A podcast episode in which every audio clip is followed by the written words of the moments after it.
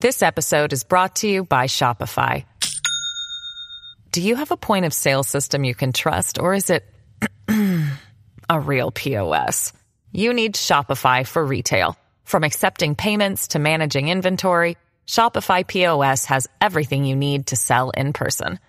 Go to shopify.com slash system, all lowercase, to take your retail business to the next level today. That's shopify.com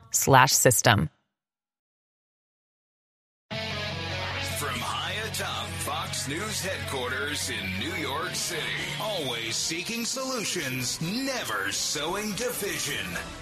It's Brian Kilmeade. Hi, everyone. Welcome to the latest moments of the Brian Kilmeade Show. Thanks for being with us all week long. We have Geraldo standing by and Carlos uh, Gimenez of Florida, House Armed Services Committee, Homeland Security, man, and China Select Committee. Uh, does he have his hands full? And did he see some very interesting hearings this week?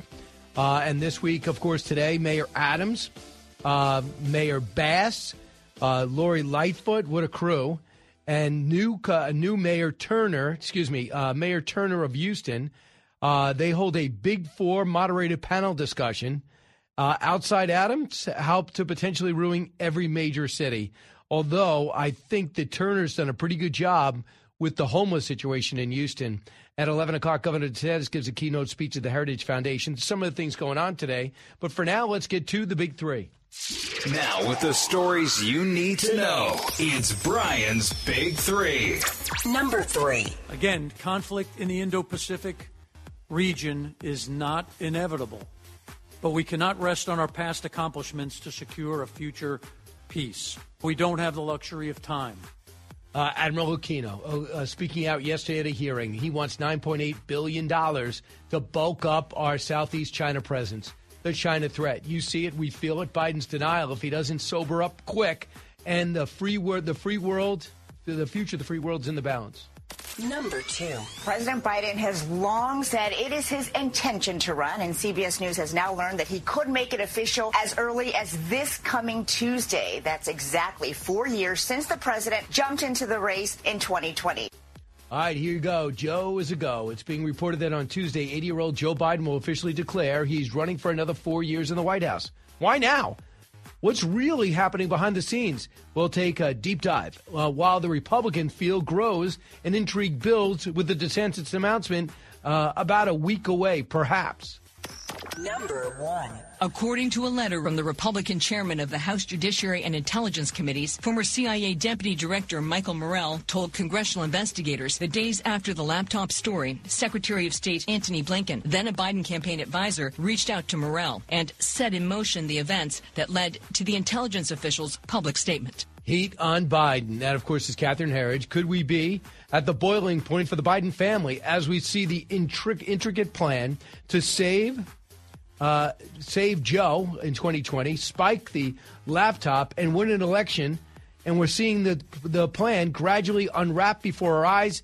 Even if the consequences are delayed and the, expo- the truth is exposed, that will be enough for me. Uh, I'm not worried about Hunter Biden uh, going to jail. I could not care less about his legal future or his financial future. I want to know what he was up to. And most of all, I want to know why Mike Morell was called by Antony Blinken to have 50 other intel experts with very good reputations put it all on the line to sign off on something for the most part they didn't even see. And nobody took the time, as far as I know, to call up the nominee himself, President Biden, say, hey, before I sign this paper, is this your son's laptop? Geraldo Rivera joins us right now. Geraldo, would you have signed that form? I don't know if I could have withstood the pressure, Brian. Uh, when you think about, uh, you know, the entire Democratic establishment coming down on you, including uh, the uh, the presidential nominee. So what? Uh, yeah, maybe they just uh, they obviously didn't have the spine to stand up, and maybe they just thought it was just politics uh, that it didn't really count. Uh, you know, I don't know, but it is a, a, a grave embarrassment. Uh, I think it may be the worst thing that happens to Hunter Biden. However, I, you know, five years in counting, and the guy's still not indicted uh, for for anything. Uh, so I think that uh, Hunter may skate and just become a prominent artist uh, you know, uh, until he pulls up the wagon and we get some more uh, vivid uh, videos of him. Yeah, well, a couple of things. Did you ever have a huge uh, tax debt and have someone write you a $2 million check and then put you up in their guest house? I just paid a huge tax debt, and I didn't get any help from anybody. I mean, that's when what you Hunter. make the money, you got to pay the taxes. Well, I mean, we're law. hearing about these millions of dollars. We're seeing the bank records. Forget about what people say. We're seeing the bank records. We don't know where the money is. And yet we know that Hunter Biden doesn't have any of it. And he has to live in somebody else's house. And now I think he's living at the White House because I believe, my humble opinion, I believe he, he knows the president can't get around. When they start talking about this whistleblower, what I find most intriguing is that he has evidence, receipts, he says, that shows that people are covering up this investigation, thwarting it, stopping it from going forward. And it, all eyes, and it's confirmed, leads towards the Attorney General, Merrick Garland. Now, I don't know if Merrick Garland can plausibly say, I thought the investigation was just moving along, when we all know it doesn't take five years to investigate a, uh, a, a hooker loving crack addict with the laptop of evidence. You know, I I am shocked that there has been zero progress. Nada has happened to Hunter Biden substantively. He's not charged with anything. And what really baffles me, Brian, because I, I do believe that this is, uh, you know, uh, s- sweetheart treatment uh, to the nth degree.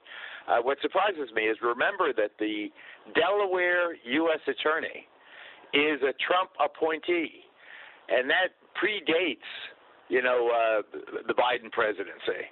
So, what in the world have the various authorities, the prosecutors, been doing when it comes to Hunter Biden? Is it possible, Brian, that there is no there there that they, there's no money laundering, that uh, there's no uh, illegal lobbying, that there's no tax crime, because it is five years.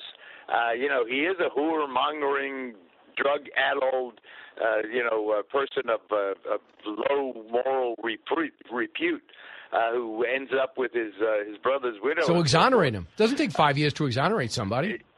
He- He's not exonerated, though. He's neither exonerated nor accused, and five years and counting. So, to me, this is uh, this is a real dilemma, Brian. Well, a couple of things uh, on this. I think that um, with these bank records out there and this whistleblower about to emerge and saying that people are suppressing the investigation, that seems to be the accusation. And Hunter Biden's attorneys ready to pounce. I think this is where the rubber hits the road. They say there's a quirk in the law. Say, due to a, a, quirk in the federal law, this whistleblower needs congressional approval to more fully describe his allegations to his own lawyers, which he wants to do before testifying to lawmakers. I believe has something to do with the tax law. You know, quirks aside, uh, Brian, I mean, there is a, a, a situation where you have to put up or shut up. Uh, what what is it exactly that you think Hunter Biden did? Uh, whistleblowers to me are very very squishy. It's one thing to go before a friendly congressman uh, who is uh, trying to make the ob- the uh, the target of the investigation look bad, than it is to go to a U.S. attorney and say under oath, okay, I have this evidence. Let's uh, prosecute this person uh, to convict them beyond a reasonable doubt. It just a whistleblower to me is just show. So, I, I don't, really? I, I, I, I think he's doing I- things the I- right way instead of doing an Eric Snowden and go going to Russia. If, if you've got something, go to the prosecutor, not to the Oh, I'd want some protection. I mean, you look at what's happened with Matt Taibbi. Matt Taibbi that's comes terrible. forward. That- that- now that the IRS is knocking at his door and some lawmaker wants to wants to put him in jail. I want I believe me. I want my that I want my back watched. I got I have a twenty year career in. I don't want some Dem- I don't want some Democrat stabbing me in the back and destroying me destroying my career. Well, I want you to hear what his I want you to hear what his lawyer said. Mark Li- my, uh, Mark Lytle, cut three. You know, it's really unfortunate that that statement was made. Um, you know, uh, Mr. Clark made that statement. My client wrestled with whether or not to come forward. He had a lot of sleepless nights about coming forward with this. At the end of the day, he decided that he could not live with himself if he stayed quiet and said nothing. So he's coming forward, but he knows that he's going to be attacked. And, you know, really, attacks like this are kind of what he was worried about. uh, but he wants to come forward, tell the truth. He's instructed us to reach out to both Democrats and Republicans on the Hill and let those statements that if they want to hear him and have him come in to the Hill and talk to him, let those statements rest where they are. Interesting. Well, like I said, Brian, uh, we're, we're from uh, an area of the country. You know, we both were raised in, uh, you know, the, uh, the the South Shore of Long Island. No nonsense, hardworking parents. You know, no BS. Uh, I I just think that if you got something on a on a on an accused, then you go to the authorities and you try to you know let them know that a crime has been committed or tell them what you know what you saw. I, I just think we're going to have a circus here, I, and more, you know, uh, more. You could have a YouTube channel with Hunter Biden's right. pornography on it. Uh, you know, it's. Uh, it's it's pornographic. I, I you know I think you know you're only as happy as your unhappiest child. Every parent knows that. Uh, in this case, you have a, a son who's been reckless, has endangered your status. Uh, I'm talking about the president's status, and uh, you know, in, you know, undermined his uh, his uh, his aura. Uh, and and now he seems, and I think you ha- you hit it on the uh, the nail on the head, Brian, when you said the the more feeble and uh, uh, disabled the president becomes, the more prominent he Hunter's is. role everywhere. as his physical prop is going to be. I think So- that, as in Ireland, the Oh, you're going to look at yeah. President Biden and you're going to you know, widen your gaze, and there's going to be Hunter Biden. He's going to attach himself to his dad in a very uh, uh, public way, and you know, it, it'll. I, I just think that the But but okay, a rough rough ground. For let me bring you let me bring you back to 2020. Uh, all the 2020 stuff about you know what the my pillow guy says and what other people were doing, it didn't even matter. Just let's talk about strategy that we know of.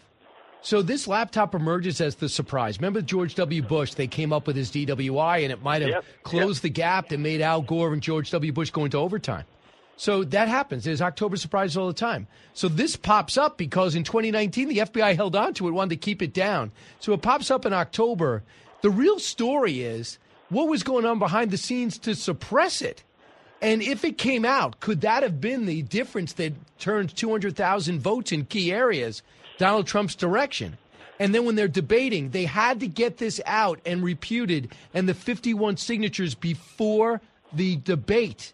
And Trump comes out and says, you know, what's going on with the laptop? He goes, that's Russian disinformation. That means the President of the United States looked into the camera and lied to everyone watching because, like you are with your six kids, you knew, you know if that's your kid's laptop. You know if those pictures, those transmissions, those emails are yours, those text messages from and to you are yours. Not one of those 51 that I know of picked up the phone and said, Hey, Mr. Vice President, is this you? Because if it is, if it is not, I'll say it's Russian disinformation. But if it is you, don't ruin my reputation and have me sign off on it. But the FBI never asked him. We never hear from it. The whole thing is suppressed until six months to eight months after when the Washington Post, New York Times, and Politico come out and say, hey, you know what? I think, at CBS, I think this stuff is real. That's the story of the 2020 election. What happened behind the scenes to suppress this intelligence about his uh, uh, his international dealings and uh, possible shenanigans? Well, I don't disagree with anything you just said. I think it's a, a, a brilliant summary of where we stand, but I still come back to my put up or shut up. Where is the crime? What is the crime? Uh, you know, it's like uh, with uh, Trump in Manhattan. What is the crime exactly? Uh, 34 counts on this indictment. And counts about what? You know, what's what is this crime? Can you describe the offense that he's uh, alleged to have committed? Uh, not yet. Uh, we don't have to. Law doesn't make us uh, be specific. Uh, and the same thing uh, as with Trump, I think, as with Biden. I don't hear crimes there, Brian. I hear embarrassment. I hear, uh, you know, were there sympathetic uh, agents, uh, uh, high ranking in the uh, FBI or the DOJ, generally speaking. Right. Uh, you know, I don't. I, I. It makes you kind of throw up in your mouth about uh, Yeah. you know politicians and how dirty they are and how uh, self-serving and so forth. But as a you know a, a, as a lawyer, I just look at it and say, I, I don't see how this ends other than the the people uh, promoting or presenting more sleaze about Hunter Biden, at some point they're gonna it's gonna stick to them. Uh, the more they pursue this uh, this creep, the creepier they're going to see him. I think. Uh, you know, we got to move on. We got Taiwan. We got uh, uh, Ukraine. We got uh, uh, Russia. Uh, you know. Uh, trying to expand and threaten nuclear this and that and the other thing. We got we got some big big fish to fry here.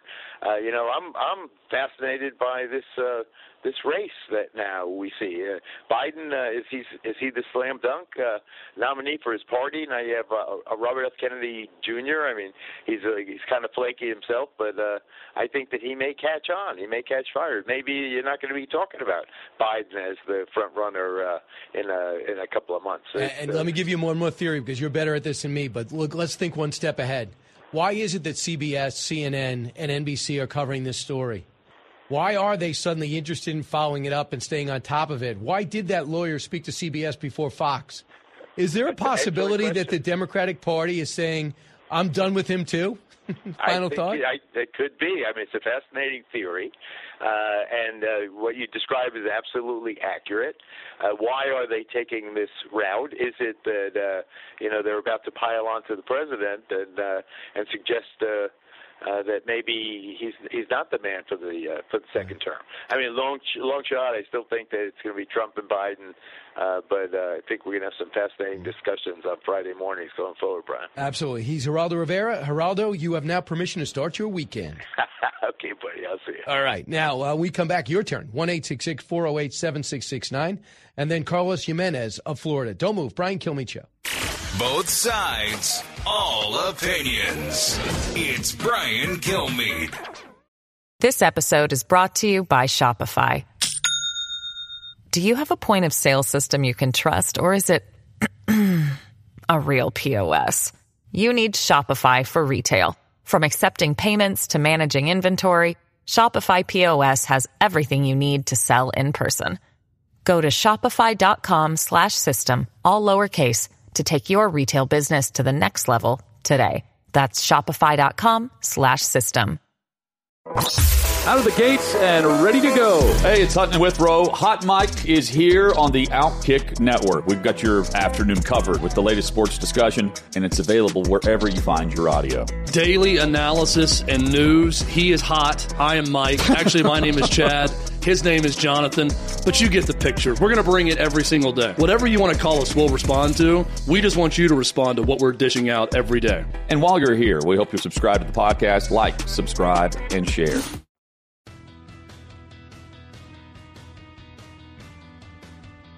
The fastest three hours in radio. You're with Brian Kilmeade.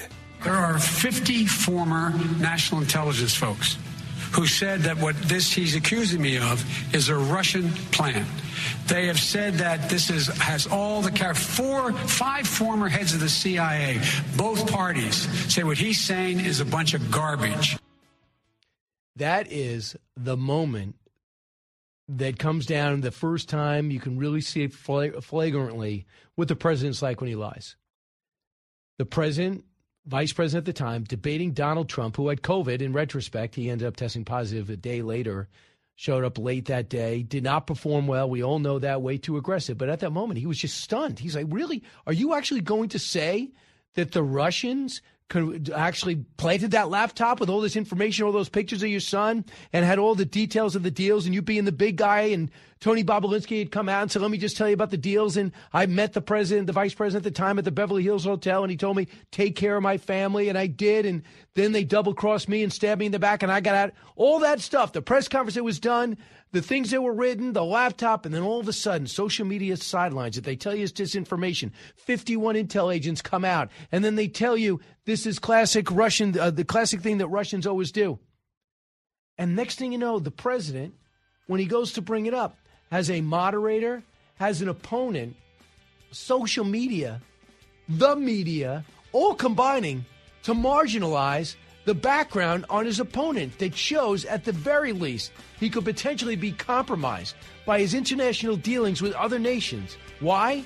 Because he's not selling anything except for influence. What influence could he give as president?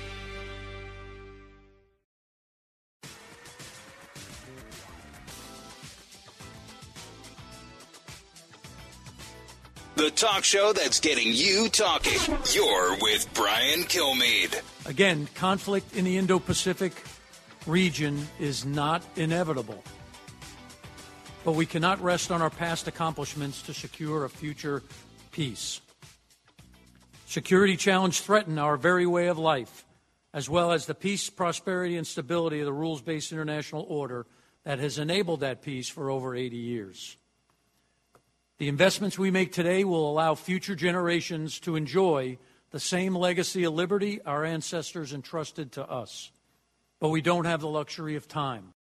Admiral Aquino, who's the commander of U.S. Indo Pacific Command, he's asking Congress for $9.1 billion to deter China and warn the U.S. must act with urgency, as you just heard. Uh, did that message resonate? And can we get the money? And do you think they need the money? I say yes, but I would love to know what they're spending it on. Uh, Congressman Carlos Gimenez joins us now. He's on the House Armed Services Committee, Homeland Security, and China Select Committee. Man, you have important series of committees there. Congressman, do you think they should get the money? Are you convinced uh, that it will make a difference? Well, I think it make, it will make a difference, but uh, we not only have to thwart uh, China militarily, we also have to, frankly, we need to start to decouple from China and hurt them in that way. You know, the one thing that probably China fears the most is uh, hurting their trade, and uh, really, what's what is funding their incredible increase in military spending and their acceleration of the modernization of the uh, the PLA. And so this has to be a multifaceted approach. Yes, we need more new weapon systems. We need better weapon systems uh, so that uh, any invasion of Taiwan is painful to, to China. But in the end, I think it's a combination of that uh, that threat plus uh, you know the weakening of China and their economy. And look, it's not going to be it's not going to be painless for the United States to start to decouple, but we must decouple from China. We are way too dependent on them, and we are actually funding their ability to um, to accelerate uh, their their their military capacity. You know, it's American dollars that are doing this, and so we need to stop that. Yeah, no kidding. Uh, but tell that to Janet Yellen, cut 19. These national security actions are not designed for us to gain a competitive economic advantage. But we do not seek to decouple our economy from China's. A full separation of our economies would be disastrous for both countries. Who's right? Who's right? You or her? She or, or me? Yeah. Oh, I'm right. I'm right 100%. Uh, you know, that's idiotic. Okay. If you somehow think that uh, China, you know, look, they've said it. They want to be the dominant economic and military power by the year 2049 and we need to start decoupling. We need to start. Look, if anything, COVID taught us that we can't be uh, dependent on China uh, for our supply chains, uh, and you know we keep. Uh, we're the ones that are supplying China with the ability to. Uh, obtain their their goals, which is to become the dominant military and economic power of the world. We have to uh, decouple, and the fact that she doesn't understand this and the Biden administration apparently doesn't understand it. Is what makes President Joe Biden so so dangerous. It's but, like uh, when he became president, when right. he became president in in 2020, I predicted we're going to be in a major war soon. Okay, somewhere. And sure enough, here here we are in Ukraine. We're not involved in it, but yeah, in a sense we are because we we're shipping arms to Ukraine.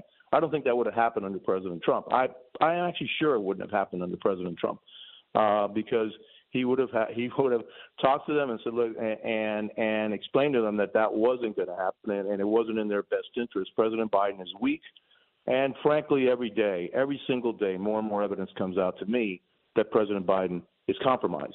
Uh, and so that uh, that reaction from from that secretary is not uh, it doesn't surprise me because the entire administration uh, you know, doesn't know what it's doing. Or if it does know what it's doing, it's certainly not working in the interest of America. Congressman, it looks like the admiral yesterday said we have not. He has not heard from his counterpart. He has called out to China, but they have not returned the call. Our Secretary of State's almost sadly begging to get back and speak. They're talking to France, they're talking to Germany, they're wining and dining Brazil, but they're trying to push us away. I want to stay away. I want them to worry about us. I'm tired of putting our hand out to them. We can't be this dumb. Now, I'm watching the President of the United States had met with Lula of Brazil a couple of months ago. Lula sold us out, going to trade with the Chinese currency. The Colombia leader was there yesterday at, at the White House. Now they have gone into the orbit of Russia, Iran, and China. We're still friendly with them. It's like a, it's watching a building detonate, slowly crash to the ground, and the president doesn't realize he, you know, he actually put the lever down and put the dynamite in the building. Oh, absolutely. I don't think I don't know if he doesn't realize it. Remember, there's more and more evidence coming out every day that this president is compromised. Okay, and compromised, uh, and his entire family is compromised. So, uh, you know, we uh, we need to get to the bottom of that, and because that could explain a lot of things, Brian. All right, I mean, nothing, none of what this president does makes any sense unless you view it through that lens, and uh, and so we need to get to the bottom of it. And I know the media is going to try to uh, the, the mainstream media is going to try to cover it up as much as possible. Look what they did with the letter, the uh, with the Biden, uh, the, the laptop uh, issue, with uh, and and uh, uh, intelligence uh, people coming out with a, a bogus letter saying that that was Russian disinformation, the Russian hoax, all of it.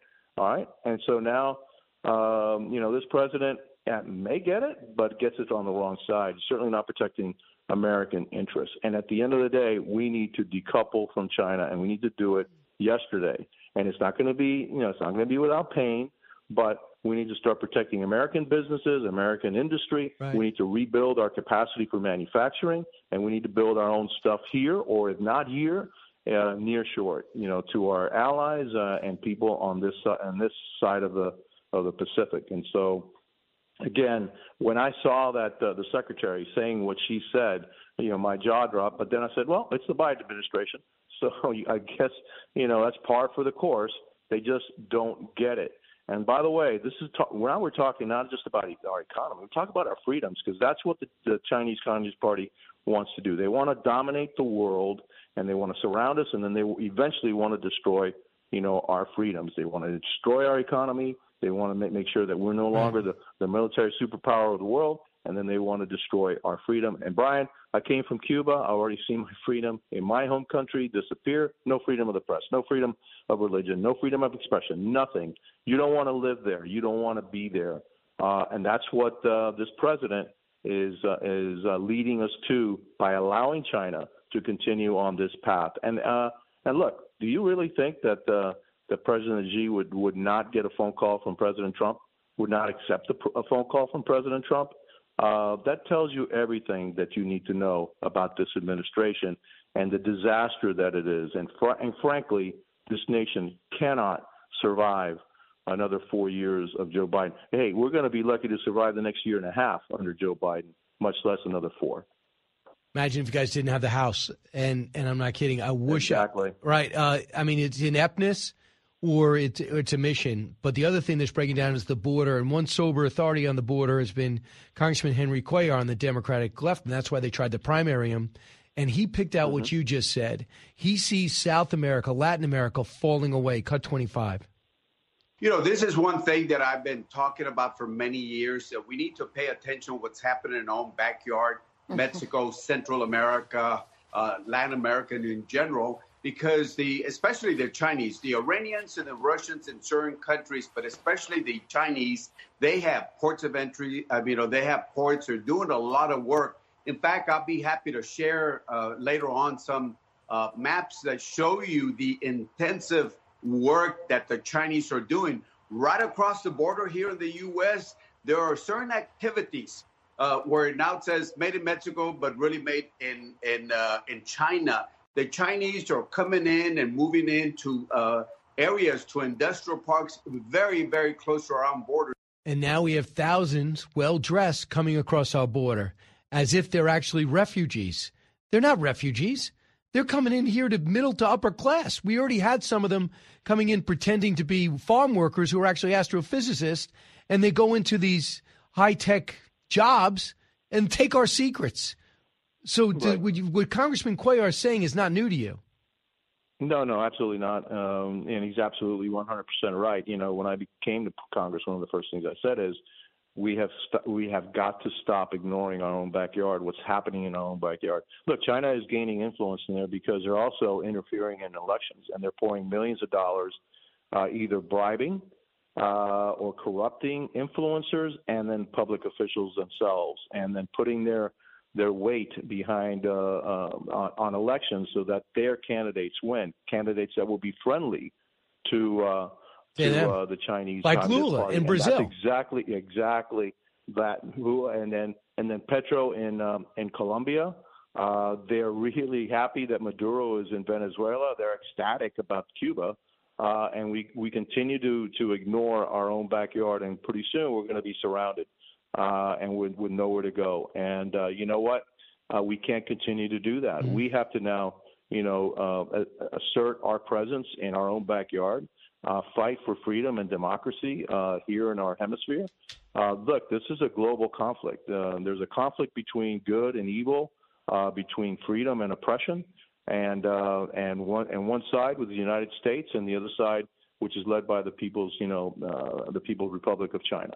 And it's a competition, and it, and they are our adversary, and we need to stop funding the instrument of our destruction. Every time we buy Chinese goods, every and no matter how small, uh, we are sending a dollar, five dollars, ten dollars, and uh, when you add that all up, it's trillions of dollars back to the Chinese uh, and the Chinese Communist Party to use um, to to defeat the United States, our principles, our freedoms, uh, and our way of life. Uh, we have to face up to it. It's unfortunate that Secretary Yellen uh, hasn't uh, realized yet, or maybe she has realized that, and it's exactly what she wants. Because there I are hope- people, I believe, in the White House that uh, do not love America. They don't. They don't love America like you and I do, Brian. Uh, They want to see a different America, and they're fine with telling us, telling people what to do, what to eat, what to drive, uh, basically controlling our entire lives. And we're seeing that already here in the United States. And uh, Right. one of the reasons, what the reason I ran for Congress is that I don't want to see the same thing that happened in my homeland happen here in the United States. All right, so let's talk about 2024. You have possibly Mm-hmm. Mayor uh, Suarez getting into the race. You have Governor DeSantis probably going to get in the race maybe as early as next week. He's expected to um, uh, expected to go abroad on Saturday, taking him through Japan and South Korea, Israel, and the United Kingdom. So that's usually not something a Florida governor does. So it looks like he's going to run, and Trump is beating, uh, uh, is leading in every poll in every state, but a solid Right. second is DeSantis. I know you're a fan of both. Do you plan on endorsing? I'll have a major announcement later, uh, later today, uh, about who, uh, who who I'm going to throw my weight behind. I'll tell you who I'm not going to throw my weight behind is, is Suarez. That he is he is the Republican version of Pete Buttigieg, and not only that, at least Pete Buttigieg is a is a Democrat. Uh, uh, Suarez is not a, as a Republican. He endorsed uh, Hillary Clinton, he endorsed uh, Andrew Gillum, and then he endorsed Biden in 2020. Um, you know, he everything that uh, that glitters is not gold, Brian. And uh, and I, you know, if he comes out, I will let people know exactly who he is. Um, you know, he couldn't he couldn't uh, he'd, he'd be hard pressed to win a an election here in Miami-Dade County. People, you know, he takes credit for a lot of stuff that he didn't do, uh, and then he kind of dodges things that he did do. So no, I'm not a fan of, of, of Francis Suarez. You can make you can be sure that I will never support Francis Suarez. As far as uh, Governor DeSantis and um, and the president, I will make a uh, an announcement later today. You, but uh, but regardless of who does get the nomination, could you support either one of them?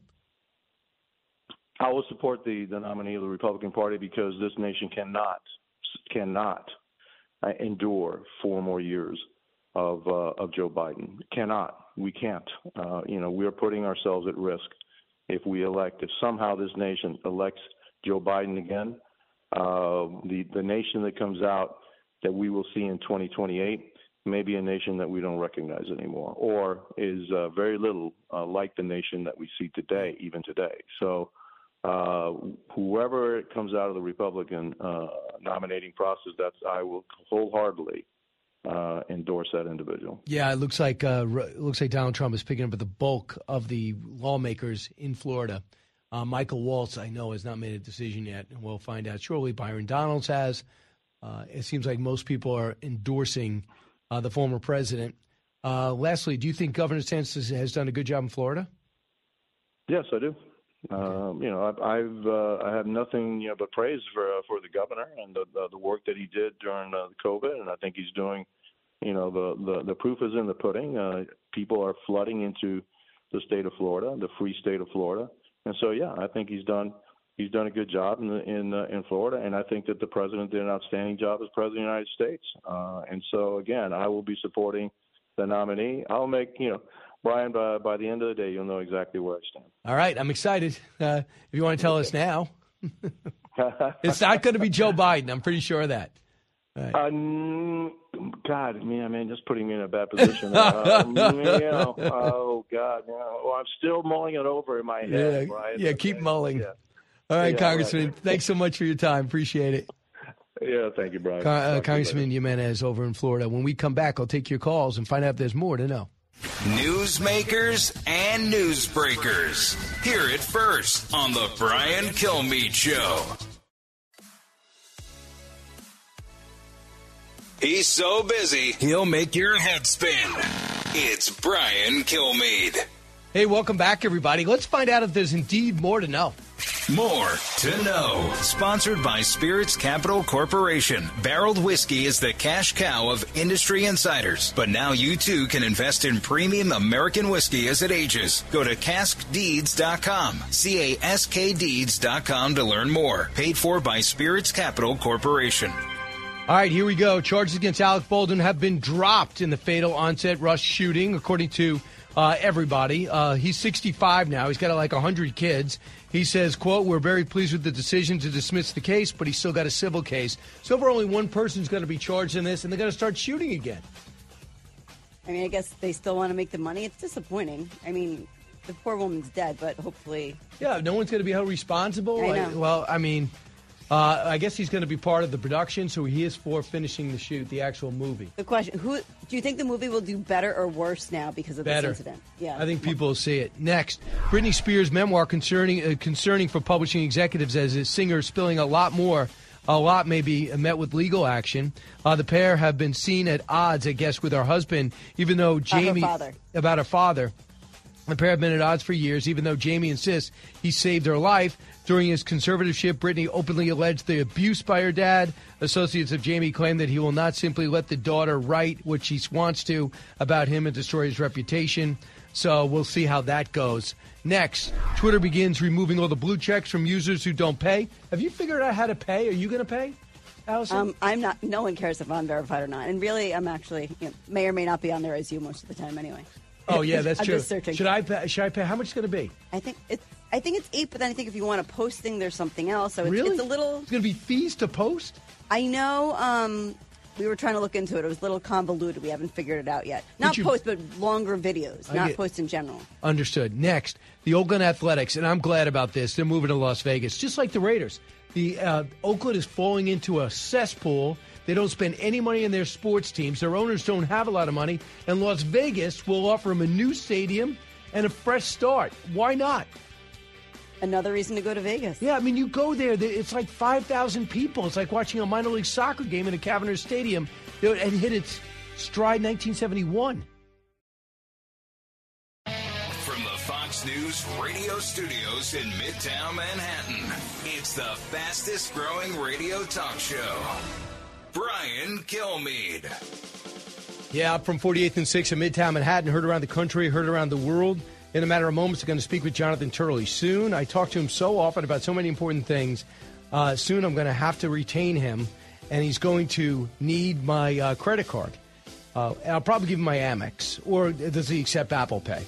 Because I'm getting all this free legal advice. He makes me sound so smart, especially on the weekends when that's the small talk is all about all these investigations. Daryl Johnston at the bottom of the hour. The USFL is back. Great opportunity for football players who couldn't make the NFL or taking a deep uh, little timeout and looking to go back. It's people who love football. Fox and NBC own it. They beat the XFL even though they're in the playoffs last week. Daryl Johnston runs that league. The Cowboy legend will be with us, and then we'll do a simulcast on Varney and Company, and you'll finally see what I look like. So let's get to the big three. Now, with the stories you need to know, it's Brian's Big Three.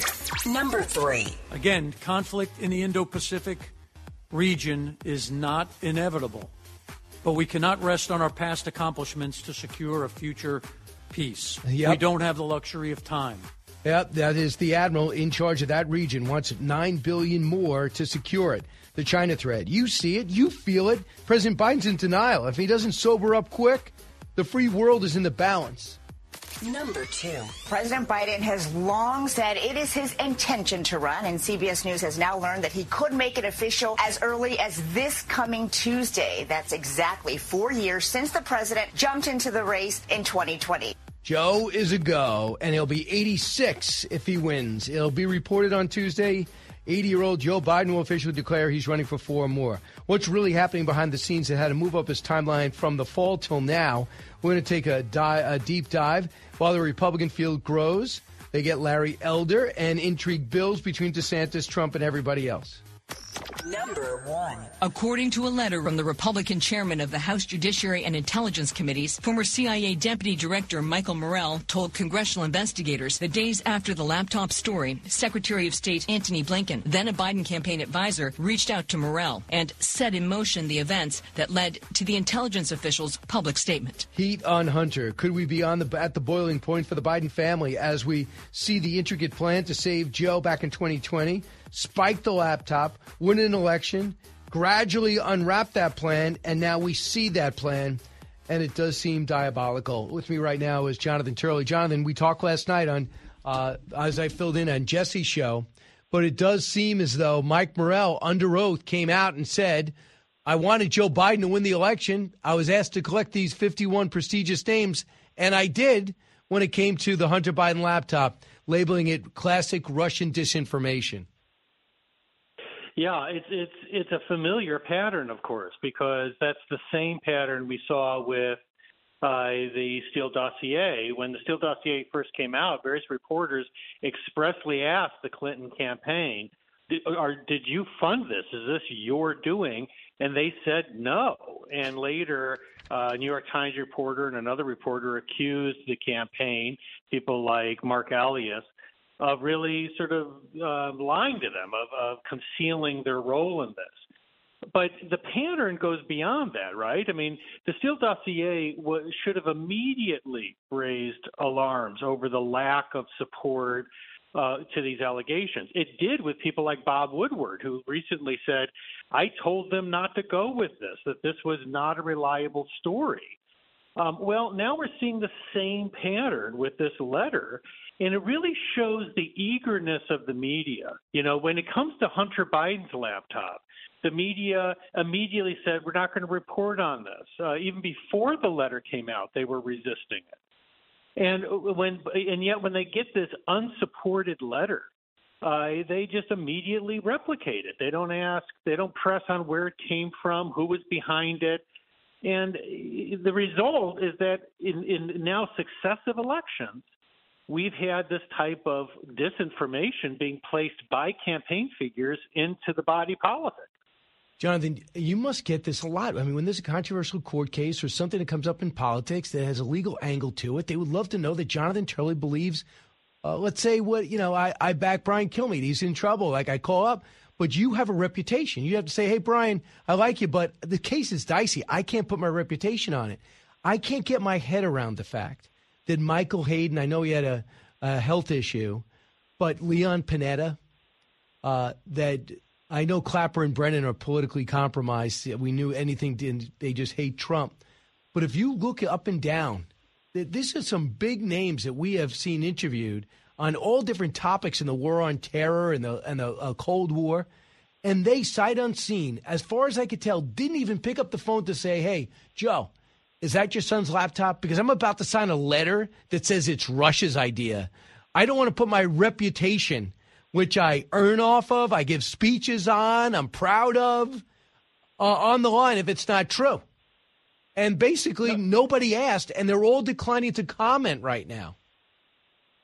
No, it's, it's very true. First of all, with regard to any allegations made involving Brian Kilmeade, I I always accept those as true. They're sort of self-authenticating. Um, you just eliminate yourself as a good uh, a good backer. But go ahead. Yeah, exactly. Uh, no, I the, I'll defend you to the end of the, of the earth. Thank you. Uh, but um, you're perfectly right in all of this, in that the Hunter Biden laptop. What was interesting is that many of us wrote on the laptop um, in the early days.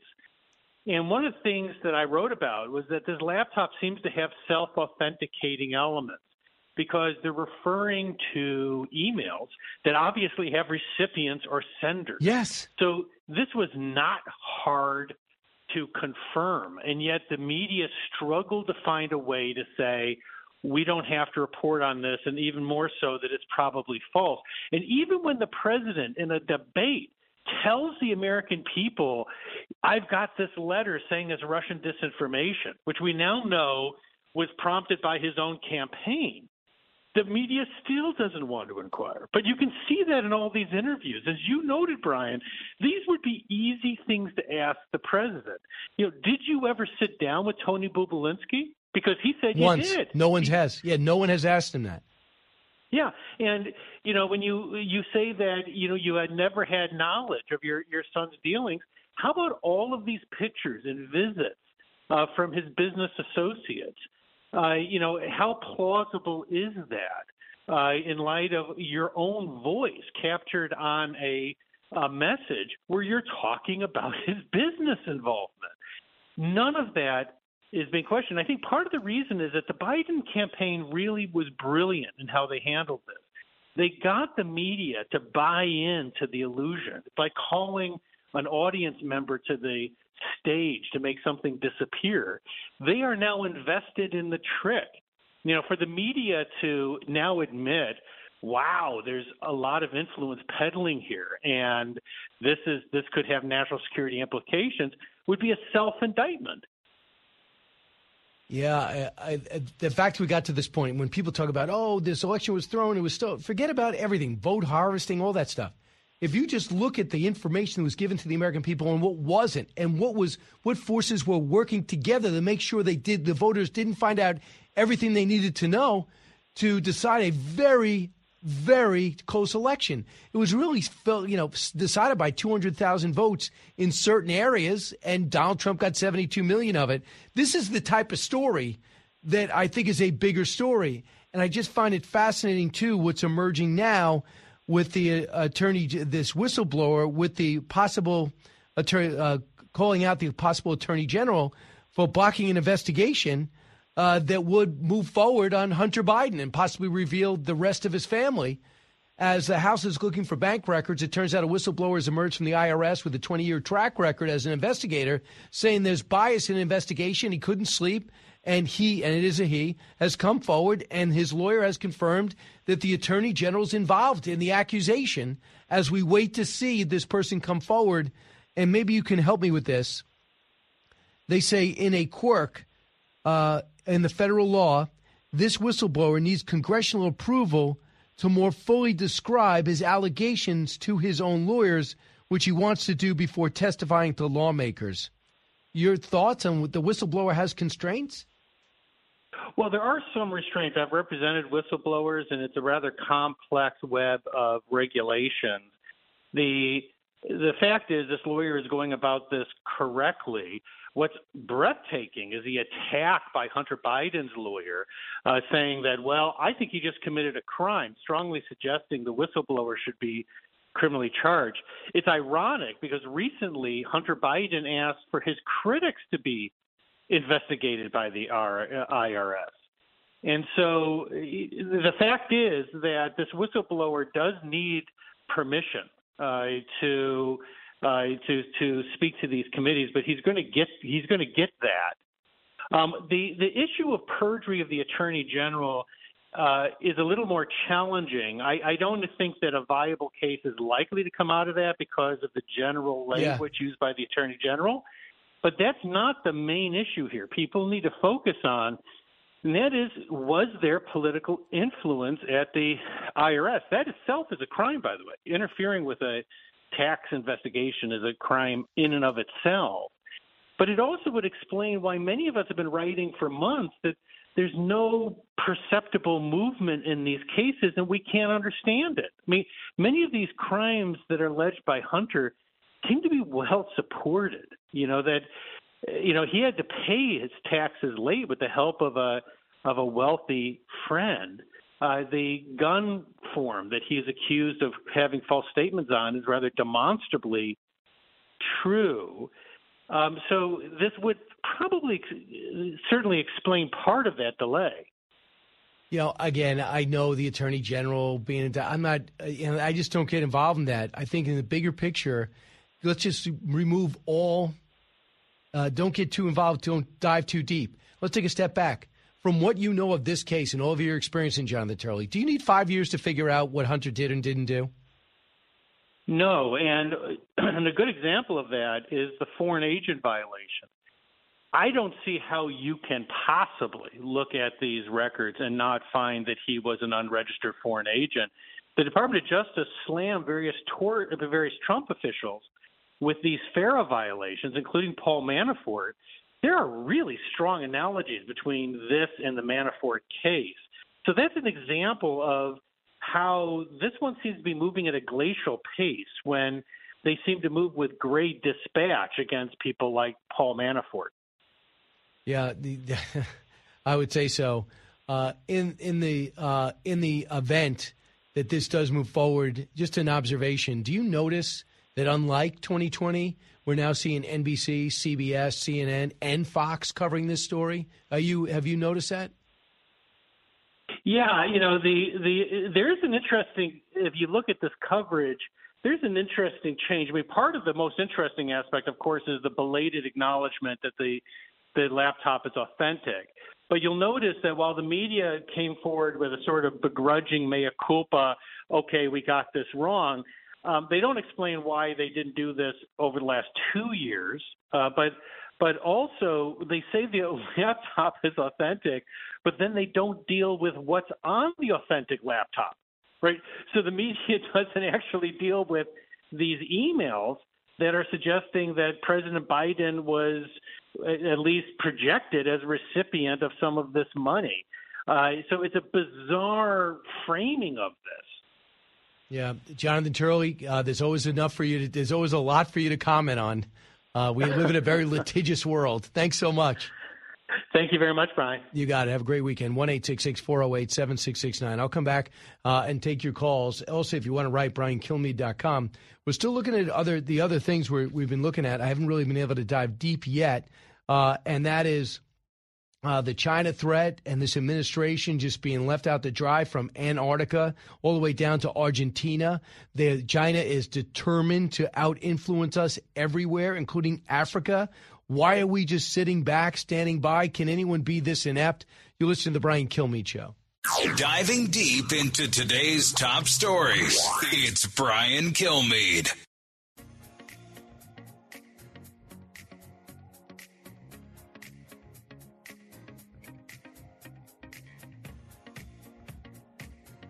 Information you want, truth you demand. This is the Brian Kilmeade Show. Hey, welcome back. Uh, we have uh, we're about to uh, welcome in Daryl Johnston about ten minutes. Talk a little bit of football, talk a little bit of sports, what's going on. Uh, I don't have no idea on a side note why Aaron Rodgers is not a New York Jet now. Have you ever seen anything like this? He says he's going. The Packers don't want him anymore. Hall of Famer, still going to play. Okay, famous, got it. No deal. I've I've never seen it. And there's, well, I'm going to talk to Daryl Johnston about that because the Brett Favre thing and all he has seen in his career. So we'll talk about that. Meanwhile, this is the last week for James Corden. I thought he was the most talented guy in late night, even though late night television is not close to what it was in terms of diverse talents. This guy can do it all. So I DVR his show once in a while because he's the least political of everybody.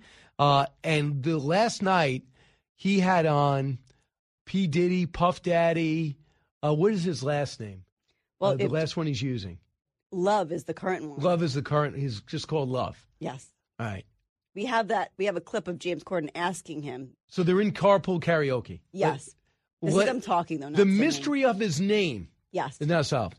I saw this, and this guy has got so much charisma and personality. And I'm talking about James Corden. I'm talking about P. Diddy or Love. I don't know what to call you. You could call me any of the approved names. Take us to- I was through- born Puffy, okay, and then I became P Diddy. Then they called me Diddy because I was so pretty. Okay. And then Puff Daddy, and then I became who I am now, which is Love. Love. Love. L O V, not brother love, just, love. love. Yes. Now, I can't help but notice that you've overlooked Sean.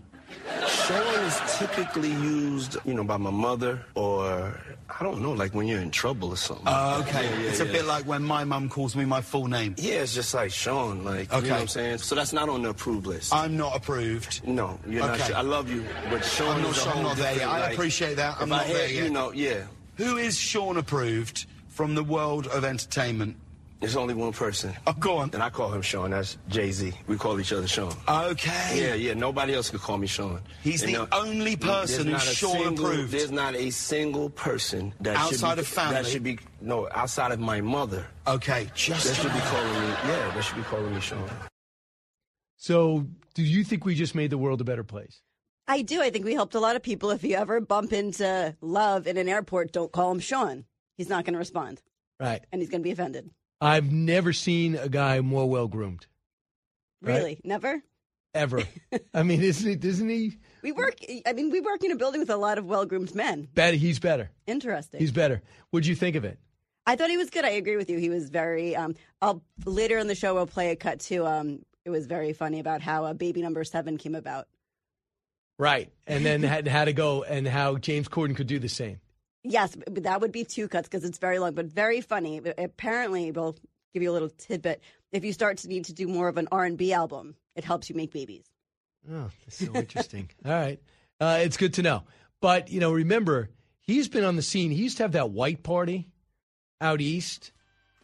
And I was, he said he, well, he did Fox and Friends once, and he said on the air he was going to invite me. But then something controversial happened, and they stopped doing the party. I think it got too big. Was that it, or you just didn't get an invitation? But they, I remember like saying to myself, I was going to make have fun with it on the air and say like, well, listen, my invitation never came. And I remember they go, this is we're stopping it after this year.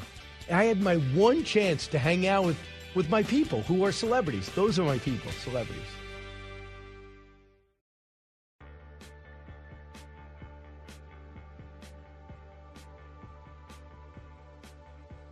From his mouth to, your ears, it's Brian Kilmeade. Third and goal. Cookus open. Touchdown. Chris Rowland walking in for six. Cookus the swing to Colburn. Colburn to the edge, and he did beat five on third and seven. Cookus hit as he throws for the end zone. Floats into And there you go. Uh, uh, sadly, I guess for the Memphis Showboats, they lose their opener as they come back into fruition, come back into play after years uh, gone dormant. It's part of the USL Revival Year Two. Off to a roaring start. Philadelphia beat Memphis. Birmingham down the Generals of New Jersey. New Orleans 22. Maulers 15. Michigan over Houston. And joining us now, the man in charge, former NFL uh, fullback, three time Super Bowl champion, a Dallas Cowboy legend, and USFL executive vice president, Daryl Johnston. Daryl, congratulations. Year two is underway. Thank you. Thank you very much, Brian. Good to be with you. Hey, so what's it like the, the this year? Number one, not everybody's in the same location. You fanned it out. Yeah, it's actually we I don't think we ever realized how chaotic our environment was last year until we got here this year and just had the two teams per hub. So the hard part is we don't have everybody with us. Um, obviously, everybody's kind of spread out across the league: Detroit, Canton, Memphis, and Birmingham. So we don't have that that camaraderie and that un- unity that we had and we tapped into last year to get through year one. Um, but it's it's a much more relaxable pace. I've been to more practices already at this point this season than I did all of last season.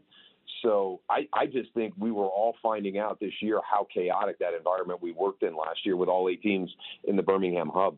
Yeah, and now little by little, I guess is the goal to get everybody in their cities to have a team in New Jersey, get a team in New Orleans. Exactly, exactly, and that was the big feedback we got from the fans in, in year one. Um, you know, when when Birmingham was playing here, it was great. You know, for all intents and purposes, they had ten home games. So They might have been listed the away team, but that they were never the away team last season, and it was hard for our other seven teams to compete in that environment. They never had that home game feel. So, um, you know, when we pushed the envelope with the production and, you know, we had double sky cam and drones and helmet cams, we were exposing ourselves to empty seats. And we, we felt the risk reward would lean in our favor, but our fans really wanted to see more people in the seats. So that was the reason to go to four hubs. You know, initially we were going to do a north and a south, but when we got the feedback from our fans, we re- we really wanted to kind of ramp up that that timeline and and do exactly what you said. Get get more teams into their home markets as quick as we possibly could. Um, you know, obviously Canton is is is a unique one. We don't really have a true home team there. Pittsburgh's about an hour and 15, hour and 30 away but we really wanted to maintain and expand on that relationship in Canton that we had during our playoffs last year. So our, our plan is to get more home teams into their home home markets as we go from season to season, and and we can't wait till we've got all eight. Uh, into their home markets. All right, so I want everyone to hear the another big game was uh, the New Orleans Breakers against the Pittsburgh Maulers. Uh, let's listen. They get protection.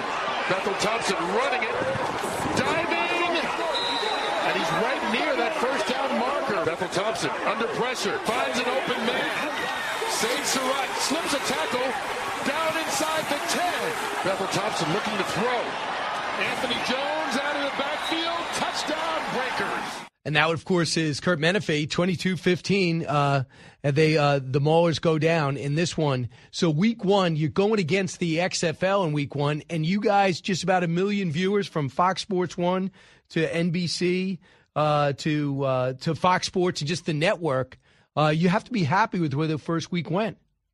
We really were. We really were. Um, you know, I, I think last year there's a big curiosity factor that kind of comes into that that week one game. But now they know who we are. We've completed a season, and and for us to you know beat our competition by almost a million viewers, that's a credit to the people that we work, our partners at Fox and at NBC. Because I, I continue to say this: nobody does football better than Fox with America's Game of the Week and NBC with Sunday Night Football. So to have those two people on our side helping us through this journey is is just unbelievable and, and a great lead in from NBC on Sunday morning with an English Premier game. Uh, we've got 17 more fantastic lead-ins coming from Fox and NBC during the course of our season to try and hook some viewers to stay with us. So you know, we're really looking to to exceed the the ratings that we had last year on a week to week basis. And we open in Canton this week. Uh, I think that that's going to be a big test for us. Number one, just from viewership, but also attendance. Uh, going to be a little bit chilly, uh, as I'm sure D- Janice Dean has told everybody about. Uh, you know, in Canton. So uh, we'll, we'll see what the turnout is there, but it, it looks promising right now. But uh, but I think the ratings are going to continue to to stay right where they are, and, and that's all we can ask for. And then as as we move through the season and we get some of these great lead-ins, you know, we'll start to grow that viewership. You didn't have that problem. Come out of Syracuse, get drafted right away by the Cowboys. Team ends up great and is being a juggernaut for years. But after talking to these players who are on the edge, you know, the Division two players, one double A, are the ones that just fell out of the draft or underachieved in camp. What have they expressed to you, player to player, about this opportunity? They are so grateful, and one of the things that, that all of our coaches say, um, and and that was one of the big things we did this year. We we actually lost 50% of our, our head coaching staff last year. Um, you know, from our original eight, who will always be grateful to, you know, we lost four of those, and and we brought in four new head coaches. Um, very blessed, you know, to have these gentlemen with us. There's over 120 years of coaching experience there, five Super Bowl rings, and you know, they came into us, and a lot of them have NFL experience, and, and they said, uh, we, we love these kids. They're unbelievable. You know, you go to the NFL, and sometimes you've got to you've got to push some guys to get involved with special teams. You've got to push some guys to do certain things. He goes, we have to pull these guys back. You know, we've got small rosters. We're doing double duty because we're as an offensive player, you're getting ready for your game, but then you also have right. to simulate the offense for the other team as a scout team for your defense. And he goes, These guys never bat an eye, they never complain.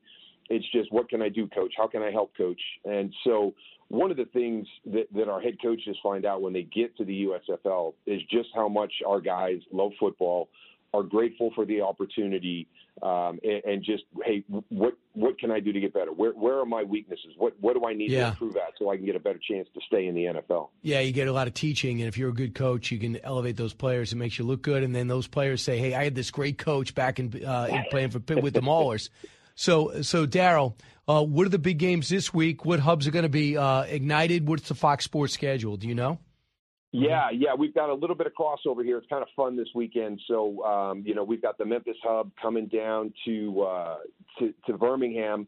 So we're going to have Birmingham, New Orleans uh, on Saturday. We've got a doubleheader here in Birmingham, uh, and then we're going to have Memphis uh, versus uh, Birmingham in the afternoon or in the evening game, um, and then we, we've got a you know kind of our first go around with the intra hub. scrimmages or scrimmages games.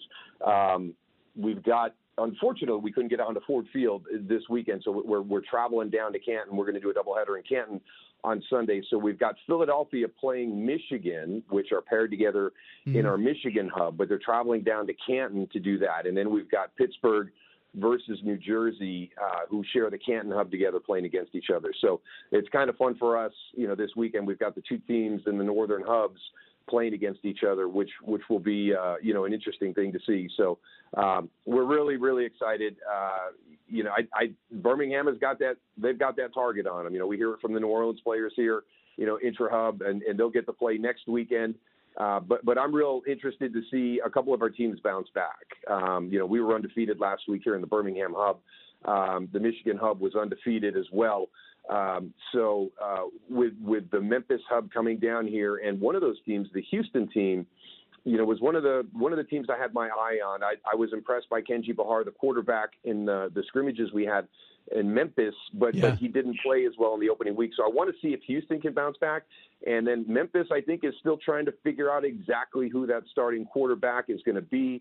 They made a change uh, at number two and number three, but I think Brady White's still the starter. Uh, but but they've made a change with right. their backup quarterback, and it'll be interesting to see if Todd kind of pushes that to see who he's got uh, from quarterback depth. Now you're the high profile guy at the USFL. The XFL has The Rock. Could you tell our viewers, our listeners, why you are a better choice? um, I think I have a lot more experience around the game of there football. There you go.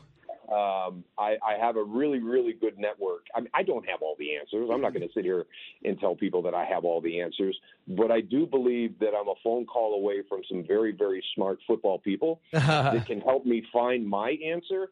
So I think that that's that's one of the advantages that, that we have in the USFL is, is we've got a number of people associated right. with us at the top that have tremendous outreach into their networks to help us make our tough decisions and get a little bit of guidance. And, and I think that that's uh, that's a luxury that that we have that. I, I and, and the XFL has good people. They've got good people in the front office. I know Russ Brandon. I know Russ Gilio. Um, you know, I, I know Doug Whaley. There's a lot of good people over there, and and we're, we're the same here on our side. But I, I really do feel you know, through my playing career, through my broadcasting career, the relationships that I've created, not only with the NFL teams, but with the league itself, that, that I can get an answer to a question right. or some information to help me get that answer from some very, very smart, right. experienced people. Well, he was goofing off in the movies. You were learning and playing football, winning championships. Daryl Johnston, best of luck this weekend. Thank you, Brian. Always good to visit with you. Yeah, uh, tuned in to the uh, USFL. Back in a moment. Brian Kilmeade Show.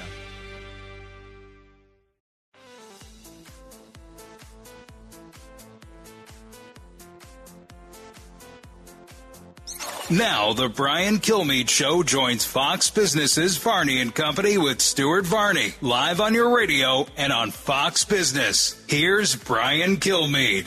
Hi, welcome back, everybody. In a matter of moments, going to simulcast on FBN, one of the fastest growing cable stations in all the world. And Stuart Varney, uh, one of the top shows in the country, will do that and we'll explain not only what's happening in business, but in news. Also, let me urge you to watch One Nation Saturday at 8 o'clock Eastern Time, repeated again at 11 uh, tell one, uh, tell all. And I'm going to be talking about something else that I cannot believe we're doing, and that is uh, transgender sports. Do you believe there's another side to this? Uh, some people say there is. He's running through his uh, markets right now. So let's uh, listen in. 51 Eastern Time. You know what that means on a Friday morning? It means Kilmeade time, and here he is. All right, Brian, let's get straight at it. The accusation is that Merrick Garland obstructed justice in the Hunter Biden laptop probe. What do you know about this? Well, we got to see what the whistleblower says. There's a quirk in the law that says before the whistleblower can go and brief Congress, they got to. He wants to be able to meet with his lawyer, tell him everything as an IRS investigator. In order to do that, needs permission from Congress uh, to do it, from this committee to do it, bipartisan. When he does that, he's going to open up the whistleblower to his lawyer, and then they're going to decide how to approach this. And it's pretty much it's confirmed. It's the attorney general with David Weiss, who's the attorney in Delaware, kept over by uh, kept over from the Donald Trump era, that's doing the five year investigation. Can you imagine a five year investigation on something that where we all see all the paperwork virtually? And we see all the, the money and the loss and the IRS payments. We have a guy that made the payments already. Then we're trying to un, uh, uncomplicate this deal and find out what other maybe foreign international foreign deals he was cutting uh, without getting proper credentials. Is so this I- the break? Is, is this the big break, Brian? This is it?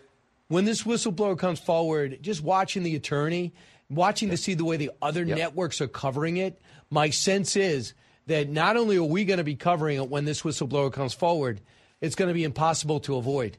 Because this is the President of the United States who wants to change the subject. That's why he's announcing on Tuesday. This is a President of the United States who's desperate to talk about something friendly to the left, like today, green energy, environmental and uh, environmental causes and equity. He's doing that today. I think he's desperately trying to change the tra- change the song. Okay, let's see how that goes. Congresswoman Nancy Mace was on the show moments ago. Listen to what she said about the House passing the bill protecting women in sports. Watch this. It's actually discrimination against women if you want to get to the bottom of it. And th- I want to thank Riley Gaines for having the courage to tell her deeply personal story. A young woman who had to compete against a biological male who was denied a medal, didn't get first place because he, you know, he was much stronger than her physically and had to share a locker room with a biological male. I mean, yesterday while we were on the floor, I had an amendment that passed on the bill. The Republicans were called insidious. They were called transphobic. And what's insidious is forcing a girl to share a locker room with a boy. Yeah, well said. Brian, I don't see how Biden and the Democrats can defend biological men competing in women's sports. It's just not fair, but they're running with it. You know, it's easy to come against these horrible people called white men, but when you go ahead and say, my mission is to sideline and marginalize women, good luck with that message. Because when you drill down on it, that's what it's saying. It's saying women competing at the highest level is so of, it's so of little importance, it doesn't matter who decides to enter. Now, they're calling it bullying. Hakeem Jeffries says this is a non-issue. This all is not an issue. Really? Okay, I guess you didn't watch Division One swimming last year. I guess you haven't been paying attention to the big debate uh, in this country. The whole pick your gender attitude. Now that you're in third grade, we used to pick instruments. Now we're picking what we want to be, what pronoun we want. Uh, thankfully, in Florida anyway, they're putting it into that. So now you have it happening in sports. What also muddy the waters is Megan Rapinoe. This is a, a outstanding women's soccer player and says nobody cares about women's high school volleyball, you know, enough. Really? Today I was talking to a Division 1 volleyball player, female, who's now coaching Division 1 volleyball, who cares a lot about Division 1 volleyball and high school volleyball. Why is high school volleyball not good enough? I mean, Right. why is that okay to tell women no matter how hard you train, if a man wants to compete with you, they can and they can get the medal? Why do women not matter suddenly? I think, it, what's wrong with this idea? In women's, in, sports, why don't you have men's competing with men, women competing with men, and trans competing with trans? A separate category. What's wrong with that? I just don't think there are enough. I mean, do you? I, I mean, I don't. I haven't seen the numbers. It's one half of one percent. Uh, I just think this. This is my analogy, and I think it's a good one. When Kobe Bryant at 18 goes to the Lakers, uh, he's playing with Lakers. He might watch the NCAA tournament and be 19 and say, "Those guys are my age. I want to play." Kobe, Kevin Garnett, whoever decided to come out of high school early, Shaquille O'Neal, you can't go backwards. You can't go backwards. You made a decision. Can't go back. So you make a decision. Those are the rules. And you could go and comp- train, but you're not going to be able to compete. That's just the way it is. And Yeah, I just think that that's the reality we have to live with because of a small source of uh, number of people who decide something for them, and that's fine. It's not right to to to mess with other people's dreams Well along said. the way. Brian Kilmeade, good stuff. See you again next week. Thank you very much. Brian. All right. On Thanks the so show much, just Stuart. ahead, Steve Hilton. All right. Uh, we got about a minute left. Uh, One eight six six four zero eight seven six six nine. So, among the people that Donna de Varona, who I did not know this, in 1960 was your 13 year old Olympian. Then in Tokyo, she wins gold, a bunch of medals, and soon after, she makes a bigger impact as uh, actually co-founder of uh, co-founder of the Women's Sports Foundation, plays a big role with Title IX. She says she talked to Renee Richards. If you remember, so odd from Massapequa, where I'm from, uh, uh, a man that decided to be a woman and then competed on the women's circuit. Caitlyn Jenner, obviously one of the finest uh, athletes America ever produced, becomes a woman. You know what they both say? No way should you let transgenders play with uh, play with women. Not fair. They said it. They lived it. Okay, I'll give them the expertise. And when they say Renee Richards actually competed against other women, and Renee Richards now says that was a mistake. I shouldn't have done that. Everything was brand new back then. But look, uh, I just think it's an, we have so many major issues. We're talking about the China threat. We're talking about our economy. We're talking about the collapse of banks. We're talking about this new mortgage leveling thing, which is outrageous. Outrageous for those of you with great credit who have enough money for a down payment. It's going to affect you. This other stuff matters, but the numbers don't say it's that pervasive. But I just find it interesting that suddenly women's sports doesn't matter to so many people that went to bat for it so many times.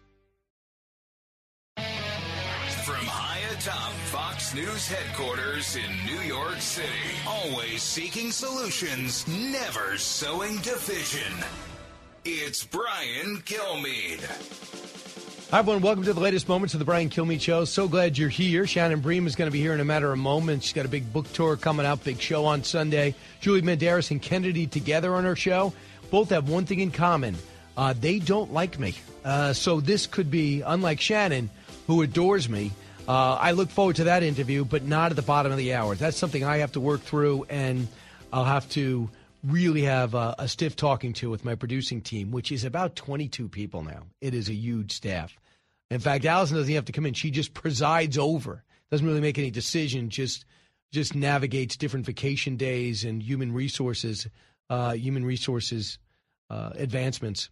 Uh, and well, and by the way, uh, quick mention today, Governor DeSantis, even though he hasn't declared yet, man, he feels like a candidate. He is speaking at the Heritage Foundation. Then he is going to Japan and South Korea. This guy wants to get, uh, burnish his international credentials, going to Israel too, which I know he's been there before. He's got the war experience. I'm not sure it's a great time to leave the country, the way everyone's beating up on him which, which means they do fear him. So let's get to the big three. Now, with the stories you need to know, it's Brian's Big Three. Number three. Again, conflict in the Indo Pacific region is not inevitable, but we cannot rest on our past accomplishments to secure a future peace. We don't have the luxury of time. Uh, that, of course, is Admiral Aquilino. He's in charge of the Indo Pacific region for the U.S. and has been unable to get the Chinese counterpart on the phone, which has a bit of a problem. It's called the China threat. I see it. You feel it. President Biden's in denial about it. He better sober up quick. Uh, only the future of the free world is at stake. Number two. President Biden has long said it is his intention to run, and CBS News has now learned that he could make it official as early as this coming Tuesday. That's exactly four years since the president jumped into the race in 2020. Wow, uh, Joe's a go. It's being reported that on Tuesday, the 80 year old Joe Biden will say, I need four more years in free housing. What's really happening behind the scenes? I thought this was going to be a fall rollout. We'll dive deep. And also on the Republican side, uh, Field grows. We have another entry we'll discuss. Number one. According to a letter from the Republican chairman of the House Judiciary and Intelligence Committees, former CIA Deputy Director Michael Morell told congressional investigators the days after the laptop story, Secretary of State Antony Blinken, then a Biden campaign advisor, reached out to Morell and set in motion the events that led to the intelligence official's public statement. Catherine Herridge, heat on Hunter. Could we be at the boiling point for the Biden family as we see the intricate plan to save Joe, spike the laptop, win an election, and gradually well, that plot is being unwrapped. Even if the consequences are delayed, the exposed truth seems within sight. And joining us now, Shannon Bream, anchor of Fox News Sunday, author of the Love Stories of the Bible Speak, biblical lessons on romance, free, uh, friendship, and faith. Shannon will be signing uh, books on Barnes & Noble at the Villages in Florida on Saturday. That's this Saturday, April 22nd from 11 to 1. Only two hours. She's a busy woman. Uh, Shannon, welcome. Brian, I am joining you from the airport because I'm about to head to the villages. So I just apologize for whatever TSA arrest me, whatever happens you hear in the background. Just you know, send money if you need to. Set the uh, set the scene for me. Where are you in the in the boarding process? I'm about to go in the TSA pre-check line, but I thought not everybody in the line wants to hear our personal ah. conversation that's just between you and me. So I I figure I'm going to wait and then I'm going to get in the line. I I appreciate that. Do you have clear? I don't, and I've thought about it. Do you have clear? It is the best invention ever. I know like people look at Edison and the light bulb. I think it's even bigger. Really? really because I fly almost every week, and sometimes those clear people they butt in line at TSA pre-check, and I'm like, maybe I should do the clear thing. Hey, Allison, do you like the clear? I mean, isn't it unbelievable? It, it is life changing. I will say that. And put it this way, they're happy All right, to see you. You're convincing me. But they're happy to see you, Shannon. They have your attitude.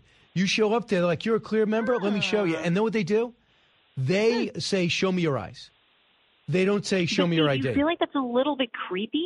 no, I love it. So uh, a fellow anchor of ours, scanning? a fellow anchor of ours, he didn't give me permission to tell him. I don't. I don't really think it's a big deal, but he forgot his license. But he's been Uh-oh. cleared, so he goes to in Texas. He ah. go and in New York. He goes there, and they say, "Clear, welcome." And they look at his eyes. They take his mm-hmm. retina shot. Uh, the click happens, and they walk her up. They go, "Thank you very much, Mister Fox Anchor," and they let him in. That's how. That's how much they go through your background check, and they make sure you're you. And you go. I'm just. That's my last thing I'll say about Click. Was I'm not a paid.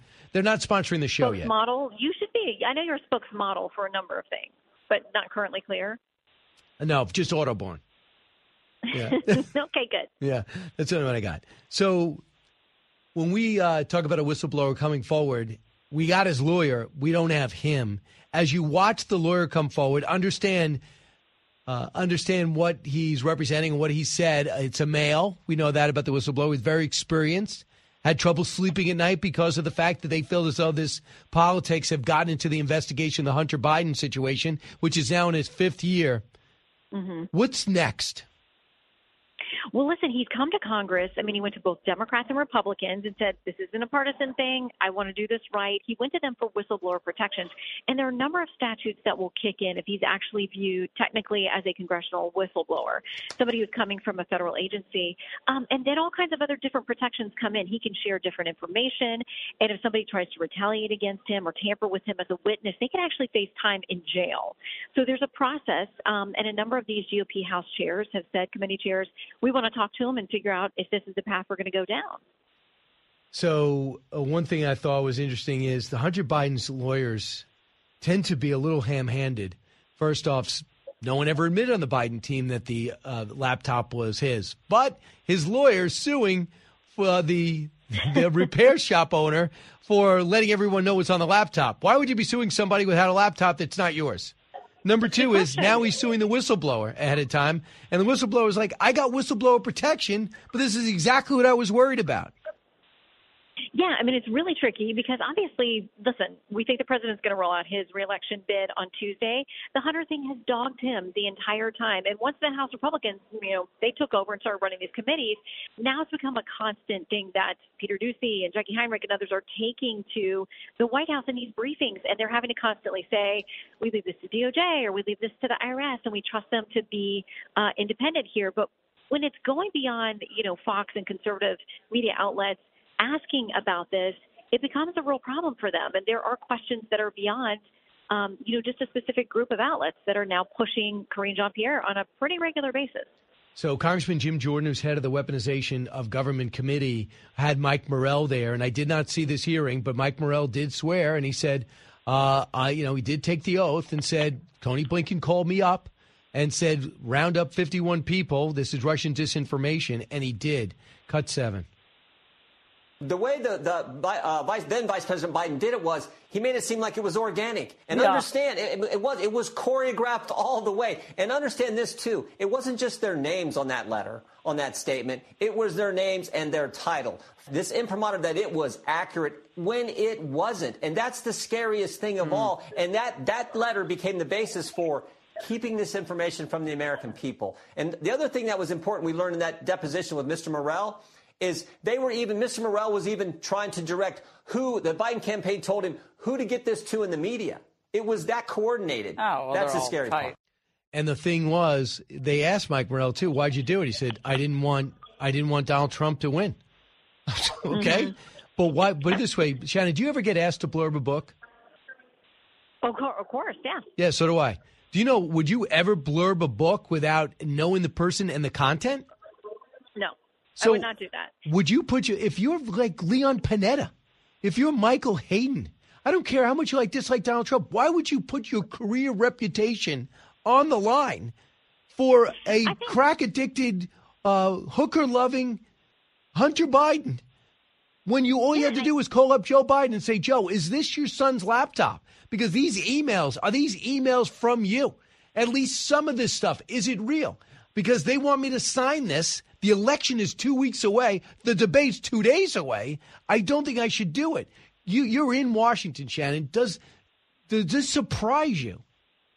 Well, don't you feel like over the last few years, though, it's been that people have decided if they are anti Trump, they will do whatever it takes to stop him. And so, like you said, feeding things to the media. And then I thought about the FISA applications, feeding things to the media and then citing the media in your applications to FISA for a warrant. I mean, this is not a new game, um, but it's very interesting that there are people in Washington who the ends justifies the means. If they were so dead set in believing that, in their estimation, Trump's bad for democracy, all these kinds of things, it seems that some people have been willing to gloss over the rest of the process in order to do whatever they could to keep him from the White House. And you saw how this showed up in the debate just a couple of days later when um, President Biden was running then and was able to say, look at these experts. These are 50 of the best intel experts we've ever had in this country, and they're saying this is Russian disinformation. You know, so he had that in his back pocket ready to go, and it certainly was a benefit to him in the campaign and in that debate. So uh, let's fast forward to 2024. The president on Tuesday is going to make the announcement. Some are saying, well, he's superstitious, and that's where he did it on the same date uh, two and a half years ago. Okay. That could be one thing. But weren't we hearing up until yesterday that the president's going to wait until the fall, let Republicans fight it out? Which, if that in fact was true, not denied by the White House, um, because they originally they were supposed to do it after the State of the Union address, roughly around there. I'm just wondering if RFK Jr. getting in the race, emerging with 14 percentage points, has anything to do with it. Shannon, what do your sources indicate? Yeah, you have to wonder because we'd heard all kinds of things about when the date was going to be for the president to announce and what his decision making thought process was. But yeah, RFK made quite a splash this week, and there are continuing poll numbers that show a majority of Americans and majority of Democrat primary voters do not want President Biden to be their choice the next time around. So I think they're very aware of those numbers, and to see RFK Jr. jump in and have quite a splash like that, they might have felt, okay, no more playing around. We got to lock this down because listen, the power of the presidency, the power of incumbency. I think clearly once the president says that he's in, that really boxes everybody else out. And maybe they just thought, hmm, let's not let this, any of this other stuff kind of catch fire and become a real threat for us. I just thought uh, the president seems to be looking very old these days. We know the presidency wears on the youngest man. Uh, it seems to be really wearing him out. And now he's going to be going to Australia and Japan in May and have a tough, uh, you know, bare knuckle fight for the debt ceiling straight ahead. And he's saying to himself, Mm-hmm. "This is the perfect time to ask for four more years." But yet, you know, yet I know he's got barely got a lead over Bernie Sanders in New Hampshire, according to the latest poll. Yeah, I mean, there are other places where, uh, you know, other candidates like that show up, and you got to wonder, you know, Bernie kind of says he's done sort of running for the presidency, but man, he's made things tough on the Democrat field the last couple of times he's gotten in, and he's been a headache to the DNC. And, you know, there's nobody who tells who can tell him you can't do it.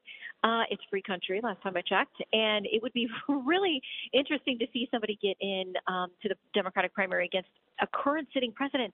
But after the last few years in politics, nothing should surprise us anymore. Lastly, uh, on the le- on the right, uh, Governor DeSantis is under attack from the mayor of Miami. Uh, uh, he's losing all the endorsements in Miami. I think there's a lot of fear of Governor DeSantis. Listen to Kellyanne Conway. She adds that. Cut 15. Donald Trump works the phones. Nobody's going to outwork him. Nobody's going to have more energy.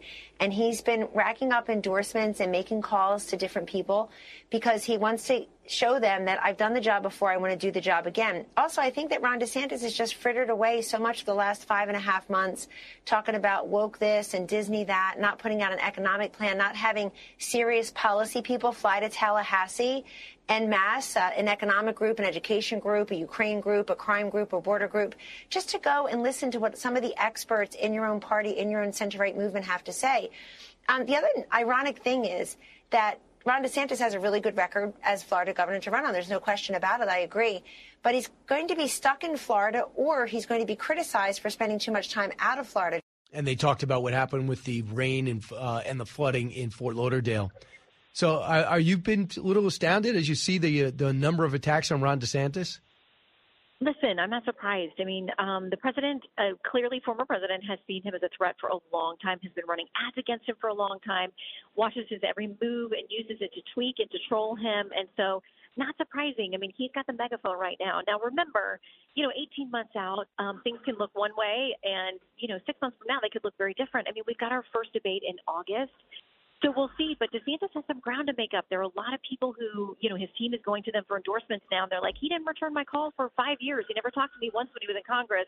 I couldn't get a hold of your office. And that stuff pays dividends um, in the negative. And so that's catching up with him right now. Then whether the rest of the country cares about what a lawmaker in Florida is doing, you know, this early in the race, who knows? Um, but man, President Trump has got momentum in fundraising and in polling, no doubt. Uh, have you decided who you want on your show, or is it going to be just you and a band? Um, it is going to be a band. Actually, we do have a musician on this week, the mother Yeah. of blues, Pat Cohen, who has actually been through a lot of reasons to sing the blues, and she's got a pretty amazing life story. So she'll be with us. But Governor Asa Hutchinson is going to be with us to talk about why the heck he is getting into this uh, very crowded Republican primary, as the former president seems to be running away from it, um, running away with it. Um, and I think I don't know if I can say we're a Democrat yet, but I'll put it out on social media shortly. Why you don't want to tell me? I can tell you off air, but I think I'll be able to tell you publicly very shortly. But I got to go now because I can't miss the people in the villages. Okay, go get clear. All right, promise me, Okay, I'm Shannon. gonna- I- Watch Fox News. Sunday and go see her. Go see her at Barnes and Noble at the Villages in, uh, t- tomorrow at uh, eleven to one. 11. Shannon, go get him. See there? Go get him. One eight six six four zero eight seven six six nine. Back in a moment. Educating, entertaining, enlightening. You're with Brian Kilmeade.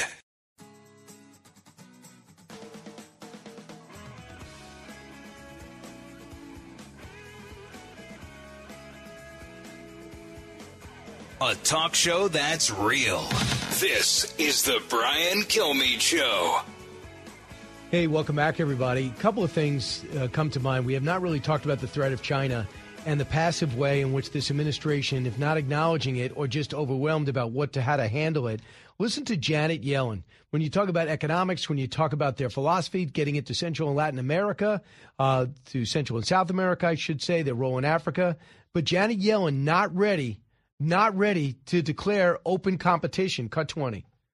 We've imposed sanctions on the PRC's regional officials and companies for a range of human rights abuses, from torture to arbitra- arbitrary detention.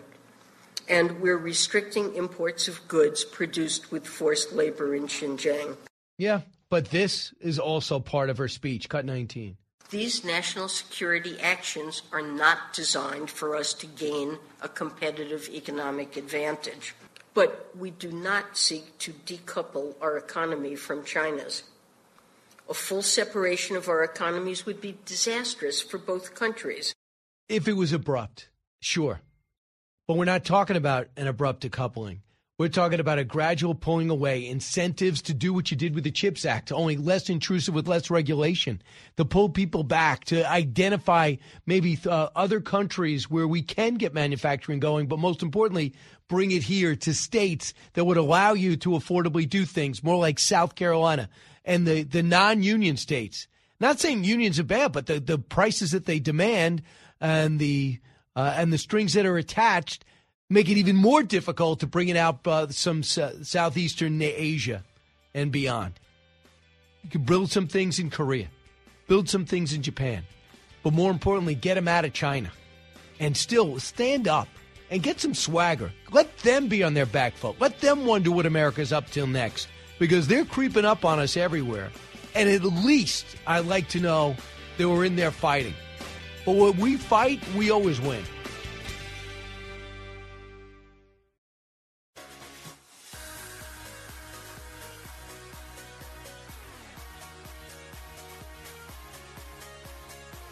A radio show like no other. It's Brian Kilmeade. There are 50 former national intelligence folks who said that what this he's accusing me of is a Russian plan. They have said that this is has all the car four five former heads of the CIA, both parties say what he's saying is a bunch of garbage. So that was a scene, famous scene from the debate, uh, where Donald Trump, we actually had COVID at the time, said that when he brought up about uh, Hunter's antics, in comes Joe Biden with 51 intelligence agents say this is all a bunch of garbage. Uh, guess who's here? Kennedy's here, and this girl.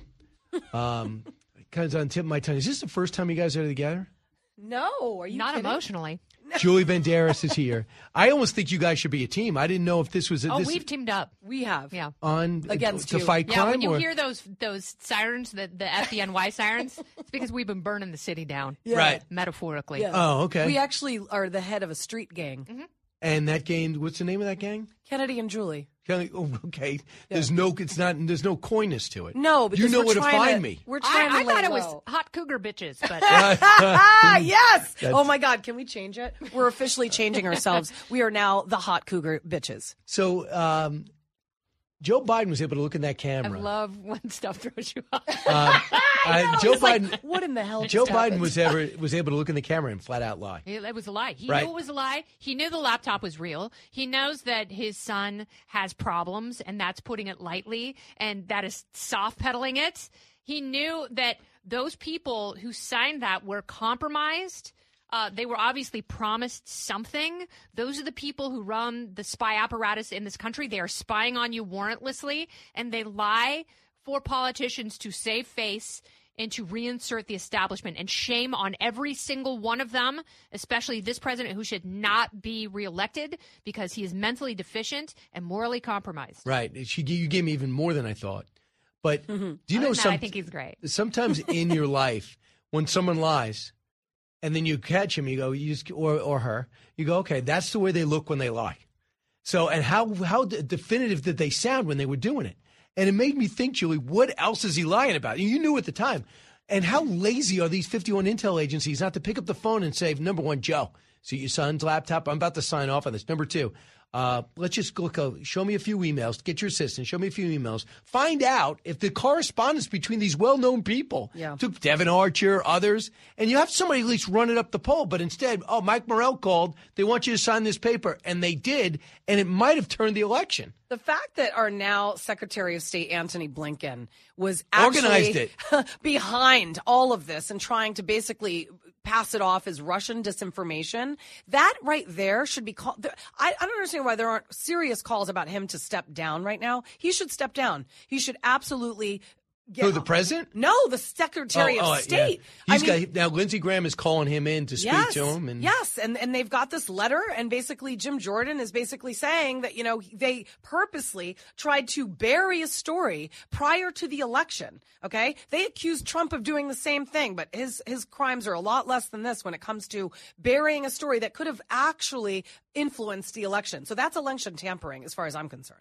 Is and it not? People who were polled about this have said, um, you know, it's anywhere depending on the poll between 17 and 24 percent of voters who said they would have changed their vote if they had known that this was Right. real. So, so Yep. it did have an Yes. effect on the election. Uh, you know, it's like you contrast that with the Facebook. You know, supposedly Russian disinformation that changed people's votes. You can't show a measurable difference for people whose opinions or votes were mm-hmm. influenced by ads they saw on Facebook, but people who saw the way this was handled and Twitter suppressing the New York Post story, they say if they were in full possession of the facts, their vote would have been different. So it's, it's so interesting because that is really what Trump should focus on now. Lay out like he's smart to lay out. Let this be the narrative. Number one, I think there's a degree of panic within the Biden camp. Not only does he have 38% approval on Reuters, 42 overall on Real Clear average, but now you have Robert F. Kennedy Jr. getting the race. Yeah. This stuff is coming out. A whistleblower is apparent. And all of a sudden, the fall rollout is a Tuesday Yes. rollout, Yeah. Julie And- Banderas. And, also, if you, oh, I love when you call me by my last fake name. Um, so first of all, the IRS, well, Banderas is fake. That's What what, are you gonna meant. do? It is? Well, yeah. Oh I my didn't God, know you didn't that. know that? No. Oh, let's switch gears quick. My last name is Bidwell. Banderas is just a TV Oh, name. I thought that was your married name. No, hell Yeah. no. That was Sansone, Ew, in which I purposely never Just took kidding. it. I didn't even it's think that's a gross name. No, it actually is terrible. But anyway, Well, are you uh, gonna- are you gonna I keep the digress. fake name? Um, Banderas. Well, I'm kind of stuck with it. I, I think. I don't know. I'll talk to management and see if they don't mind me going back to No, Bidwell. see, your whole life is television. You're like, I'll talk to management. I was just talking about in your. Oh, so do people call you Julie Banderas? Let's say when you go to the uh, Five and Dime to pick up moccasins. Uh, uh, no, no. They call me Bidwell. I go by Bidwell outside of this building. I can't believe you didn't know that. No, I saw it. I thought it was. I thought that was a fake name. No, Bidwell is no Banderas is a fake name. My my sister actually named me. It's a really long story, but former news director in New York City wanted me to change my last name to appeal to the Hispanic she demographic J-Lo's in New York? City. Uh, no, but my sister actually brought up Lopez as a as an example because I could have been J Lo. Then she said Banderas because I could keep my initials JB. Were we talking about? Are you are you Hispanic though? Are you Hispanic? I am. My Oh, so mother's good. Colombian. So then we kind of tried to pass it off as his as my mother's maiden name, which is actually not true. It's uh it was Rodriguez. Where- and what like are you? You're. Romanian. Mm-hmm. Yep, Right. that's right. Okay. Yeah, I thought she Good was stuff. Russian. By the No, way, um, I never want to let an opportunity to remind the world that Julie Banderas had a pre-Thanksgiving party that sickened 45 out of 50 people. And when I say sickened, I What do you mean, mean? both ends for days. We we caught something called COVID? sapovirus, which is like norovirus, Yes. which is uh, that brought down cruise ships, that's- and I don't mean the actual cruise cruise ship ships, but like hundreds of micro. people. Were you yeah. the carrier? Uh, my daughter was. Yeah. Her And daughter was the infector monkey. Was throwing up the night before my Thanksgiving Day parade bash that I used to throw every year because I live on the parade route. And Kennedy, among many others, were at the party. And within 12 hours, I think, of you leaving my house, I have photographs actually. I'll send them to you at some point of her two kids and her all laid out on the couch with trash cans beneath their faces. But we weren't the only ones who sent those. There, Julie had like five Oh, pictures 50. of Did 50 she express? people. Did she express regret that this happened? No, because I lost like 15 pounds. You I, liked I it. No, never looked I'm better. still waiting for a thank you gift. Ah, Aren't ah. you so glad you booked us? Not yet. it's cute that you Uh, thought we were going to actually talk about the topics you assigned us. So, all right, let's forget about that. For one thing, I just think things are changing. I think by by the middle of next week, I think things are moving. And a thing that I find most encouraging, sadly, is NBC, CBS, CNN are all covering it. Not the way we're doing it, but they're at least covering it. I have like a four. mi- There's a four minute. There's CBS has a streaming, and so does ABC has a streaming network that no one watches. So they're like rolling this for like six minute packages, which I think is kind of interesting. But something else is interesting. James Corden's last week of late night. I no actually one cares. I, I actually Not didn't one even know this was his last week. That's how little I care. No one, no one cares. No one's moved. Can I finish? Oh, sorry. Keep going. Yeah, Brian, as you were. This was our show, I thought. I didn't know he was the host. Okay, go ahead. Listen, I, I don't. Don't I- give us Julie- too much time. Okay, we'll no, hot cougar bitches should be sidelined Uh, no, no. for your mansplaining. I expect this for Julie, but like to interrupt me to say nobody cares is, is, is more than hurtful. I thought that's what you were going to So, say. so the karaoke, uh, so the carpool karaoke, I do think is pretty innovative. love I, do think we he's did that on MTV at the Beach House in 1995. Oh, is that true? Wow. What did is you do in true. cars? Yes, it was Right. called karaoke. And by the way, do you know really? Yep. And how come no one said this? Wait, before? I've never heard that. because they're all a bunch of dishonest liars, and I'm sure people have VHS tapes lying Well, around ask you, uh, do you beach have? house. Do you, uh, was that before the dash cam? Yes. So, so do you have a shooter? Like, did you have a, a camera guy in the car? Yes. All right. Wow. Oh, so you didn't have a lipstick camera in the corner? No, I had uh, I had lipstick all over my face. Right. Nothing to do with that. I was from kissing sailors in the green room. Right. Which is, which is, and they had the lipstick, or you had it. Well, Right. we both had it after that. Okay, understood. So, do you know they're on a flatbed? Oh. Oh yes, sometimes. I did not know- oh. No, sometimes. So he Okay. he actually said that sometimes they do drive, but sometimes they don't. So I know. I know it's you have to run. You doing outnumbered? Oh right, I forgot. Okay, about no, that. no, don't leave No, but. I have time. Okay, have yeah, don't leave yet. Here's a love when I'm little of late. carpool karaoke, and I know you know this, but P Diddy, Puff Daddy, whatever he is, unbelievably charming. Listen to a little of it. How does baby number seven happen? I'm gonna be honest with you. It's because I got back into music, so I started producing R&B again, and I have my a, a new ah. record label called it's a- Love Records. Yes, You think it's and it's the the, baby music? making music that I make. You know how like there's no more baby making music. I had to make my new baby to like I had to go back and get old '90s music and make a playlist. To make Go a on, new what- baby to. what's on that playlist? So I go home, I go home, I light a candle, Mm-mm. I put it on. Left the red light on. No candle. It may burn down the place. A red light? Yeah. What's a red light? A red light, like a red light A red light bulb. Yeah. So it's I'm screw- an artist. Everything's I not screw in a I red light bulb. red light bulb. Yeah. I put the kids to bed. Put the kids to bed. Put that on. Put it on. And then it's just going to happen. And the thing is, it's called off the grid, so there's no phones allowed. Okay. So to disconnect your phone and really, really lock in. I don't use my phone a lot other. during Yeah. lovemaking anyway, Yeah. so I think- I'm not say during sex. Oh, this, this okay. is the build-up. Oh, this is the build-up. Oh, Oh, oh, this do is the you and your build-up. you and your wife, y'all just go straight to it? You're going hot. So it was just, That's I. I just found him with a great personality, down to earth, self effacing. Your thought about that exchange? I've known Diddy since the 90s and I like him. I've always had a good time with him. I actually interviewed him for the cover of a music magazine and it was uh, uh, Bad Boy, Good Girl was the cover. It was me and Diddy on the cover. So I got to take a picture of that and post it. awesome. Yeah, it's pretty great. Uh, He is a really nice guy. My sister was the executive producer of his reality show where they formed the girl band. So she worked with him for years, and he's he's great. I mean, I, I I because he respect- comes off dark glasses, looks menacing, but he doesn't seem to be. I remember he almost invited me to the white party. Uh, never actually pulled the trigger on that, but I'm sure. I think he ended it a little quick. But when I bring that up, do you notice how sullen Kennedy got? Do you not like him music days? I love my music. Okay, days. because It you was got very quiet. Best. No, it's because I'm I'm doing You're a thinking. comedy tour with Jimmy Failla, and we start May 6th in Reading, Pennsylvania, at the Santander uh, Performing Arts Center. And a lot of the my performance will be talking about stories from MTV. Are you and going so to I'm- roll some clips? No, I don't have any clips. Oh. There's nothing. nothing They I didn't even have VHS VHS tapes back then. No, we had beta. You had beta. Yeah. What about just film?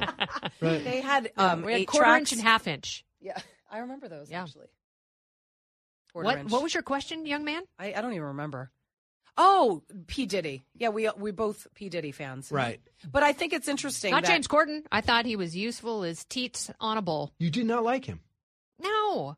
But I do- think and and the Balthazar story really drove me crazy because I believe that he was a diva and annoying and like, oh my god, my wife's eggs. There's there's six eggs. There's only supposed to be five. This is disgusting. This is disgusting. It was some yolk that made it into the egg white omelet. It was And that was his appalling. complaint? Yeah. That's disgusting. Yeah. Right. It was because yolk made it into the egg white omelet. She's allergic to yolk. Okay, not fine, she's not, but that's not right. yeah, like she said. Is it like he's in the room? Yeah. Now, It you know what is, that it sounded really like? One of the kids from To Sir with Love. Remember that? Dear Sir with Love. Is it Dear To Sir To with Sir Love, with Love? Yeah, Right. what I didn't like about that is that he took down the manager, the waiter, all these people that are serving him, and then he was allowed back. And the owner of Balthazar, or whatever it's called, should be embarrassed because he should never Right. be allowed back in that restaurant. Okay, that was an epic fail. I, by the way, You're I just tried to lighten things up. I it thought did not Diddy work. was wonderful. Right. No, I think but- we've had a Diddy's but wonderful gone awry. conversation about Let's this. try one more. Okay. All right. Here we go. The crash test dummies. Oh, Okay. horrible band. Listen to this. You also plan to make important investments to uh, address the roadway safety crisis, including the critical funding that would accelerate the development. And this is an area I've, I've written to you about of the use of female uh, dummies in crash testing. This will start to fight the gender inequity among vehicle safety and crash victims. Is this a issue that you wanted to tackle and you're v- angry that someone beat you to it, Julie Banderas? Oh yeah, no, I definitely would. I was always wondering why don't crash test uh, dummies have Why are they breasts? men? Why why don't they have breasts? I mean, you know, Right. seriously, like uh, women who pose in Nike sports bras don't have breasts. Right. So why do we need crash test dummies with breasts? Do you believe this is happening in Washington? Twenty million dollars. Well, you know what? Pete Buttigieg doesn't do anything else as transportation secretary, so he had to come up with something. So he was like, "Ooh, yes." He has he has the worst female political crash test He has the worst political instincts of anyone I've ever seen, and that that's in the shadow of Hillary Clinton. Like he is so bad. Right. He's Well, dismissive. this is a request from a of, lawmaker, of a and he's all train crash that could be deadly in East Palestine, East Palestine, uh, Ohio, and and now here, like this is the hill you die on, you know, dummy boobies. I I don't understand. I mean, he. This is someone with presidential aspirations. He went to Oxford. Listen, I went to Oxford for the weekend. Right. Same thing. Wait, and, and tell let me people- just say one thing. His argument is that 73% of uh, fatalities, or not fatalities, but accidents involve women. Well, I'll be honest, women are not the best drivers, so I'm not sure. Wow. That they're, I'm not gonna. I mean, I'm an amazing driver, but I don't know too You many buck women that the can, trend. I don't know many women that can parallel park like I can. Let's just put it that way. Right, she's got a button; it just does it itself. No, I got I parallel park like a beast. I No, could parallel park a 1962 you and Cadillac I- sedan yeah, but DeVille. you and I are like Four-door. sisters when it comes to like me being better than everybody else. But I'm talking about most women. Right. Yeah. This uh, We're not the average women. From your Brian. perspective, I, I, don't know if think this noticed. this this segment went really well. I think it's it's. I'm putting it on my reel. Really? on your Yes. beta reel. Yeah, All that's right. right. It's the only way to watch it. Julie, go do outnumbered Yeah, I gotta go. and be one of the women. Oh yes, I will. Be I one of will. the women. I will. All right, and you stay. Okay. All right, uh, Brian Kilmeade show. Don't move. Don't have too much fun without me. You can move. Okay, bye.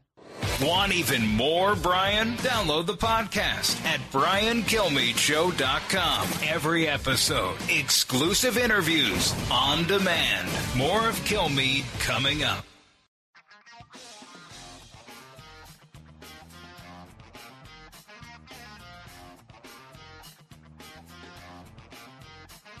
The more you listen, the more you'll know. It's Brian Kilmeade.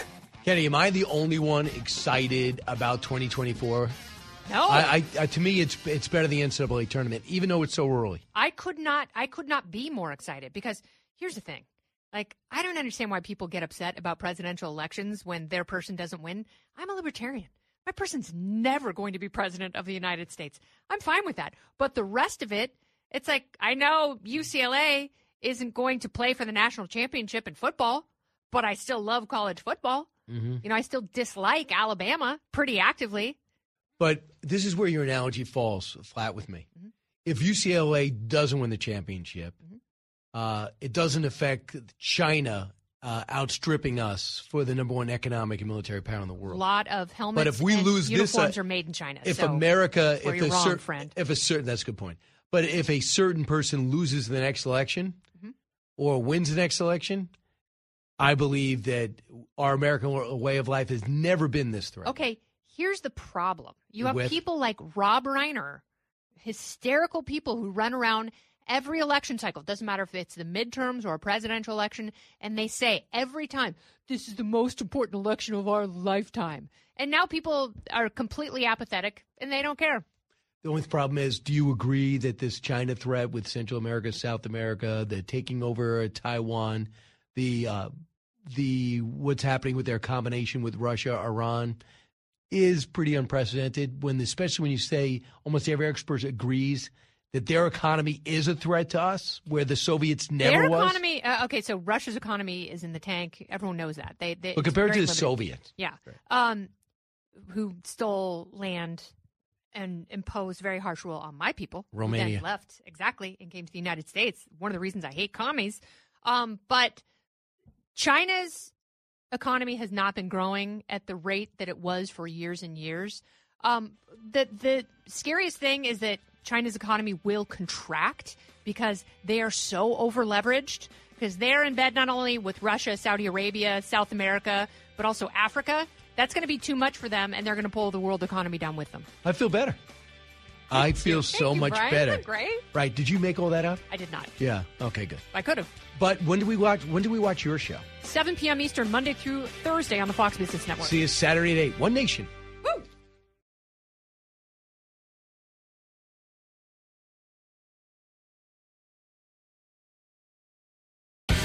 Fox News Podcasts Network. I'm Janice Dean, Fox News senior meteorologist. Be sure to subscribe to the Janice Dean podcast at foxnewspodcast.com or wherever you listen to your podcasts. And don't forget to spread the sunshine. Listen to the show ad free on Fox News Podcast Plus, on Apple Podcast, Amazon Music with your Prime membership, or subscribe wherever you get your podcasts.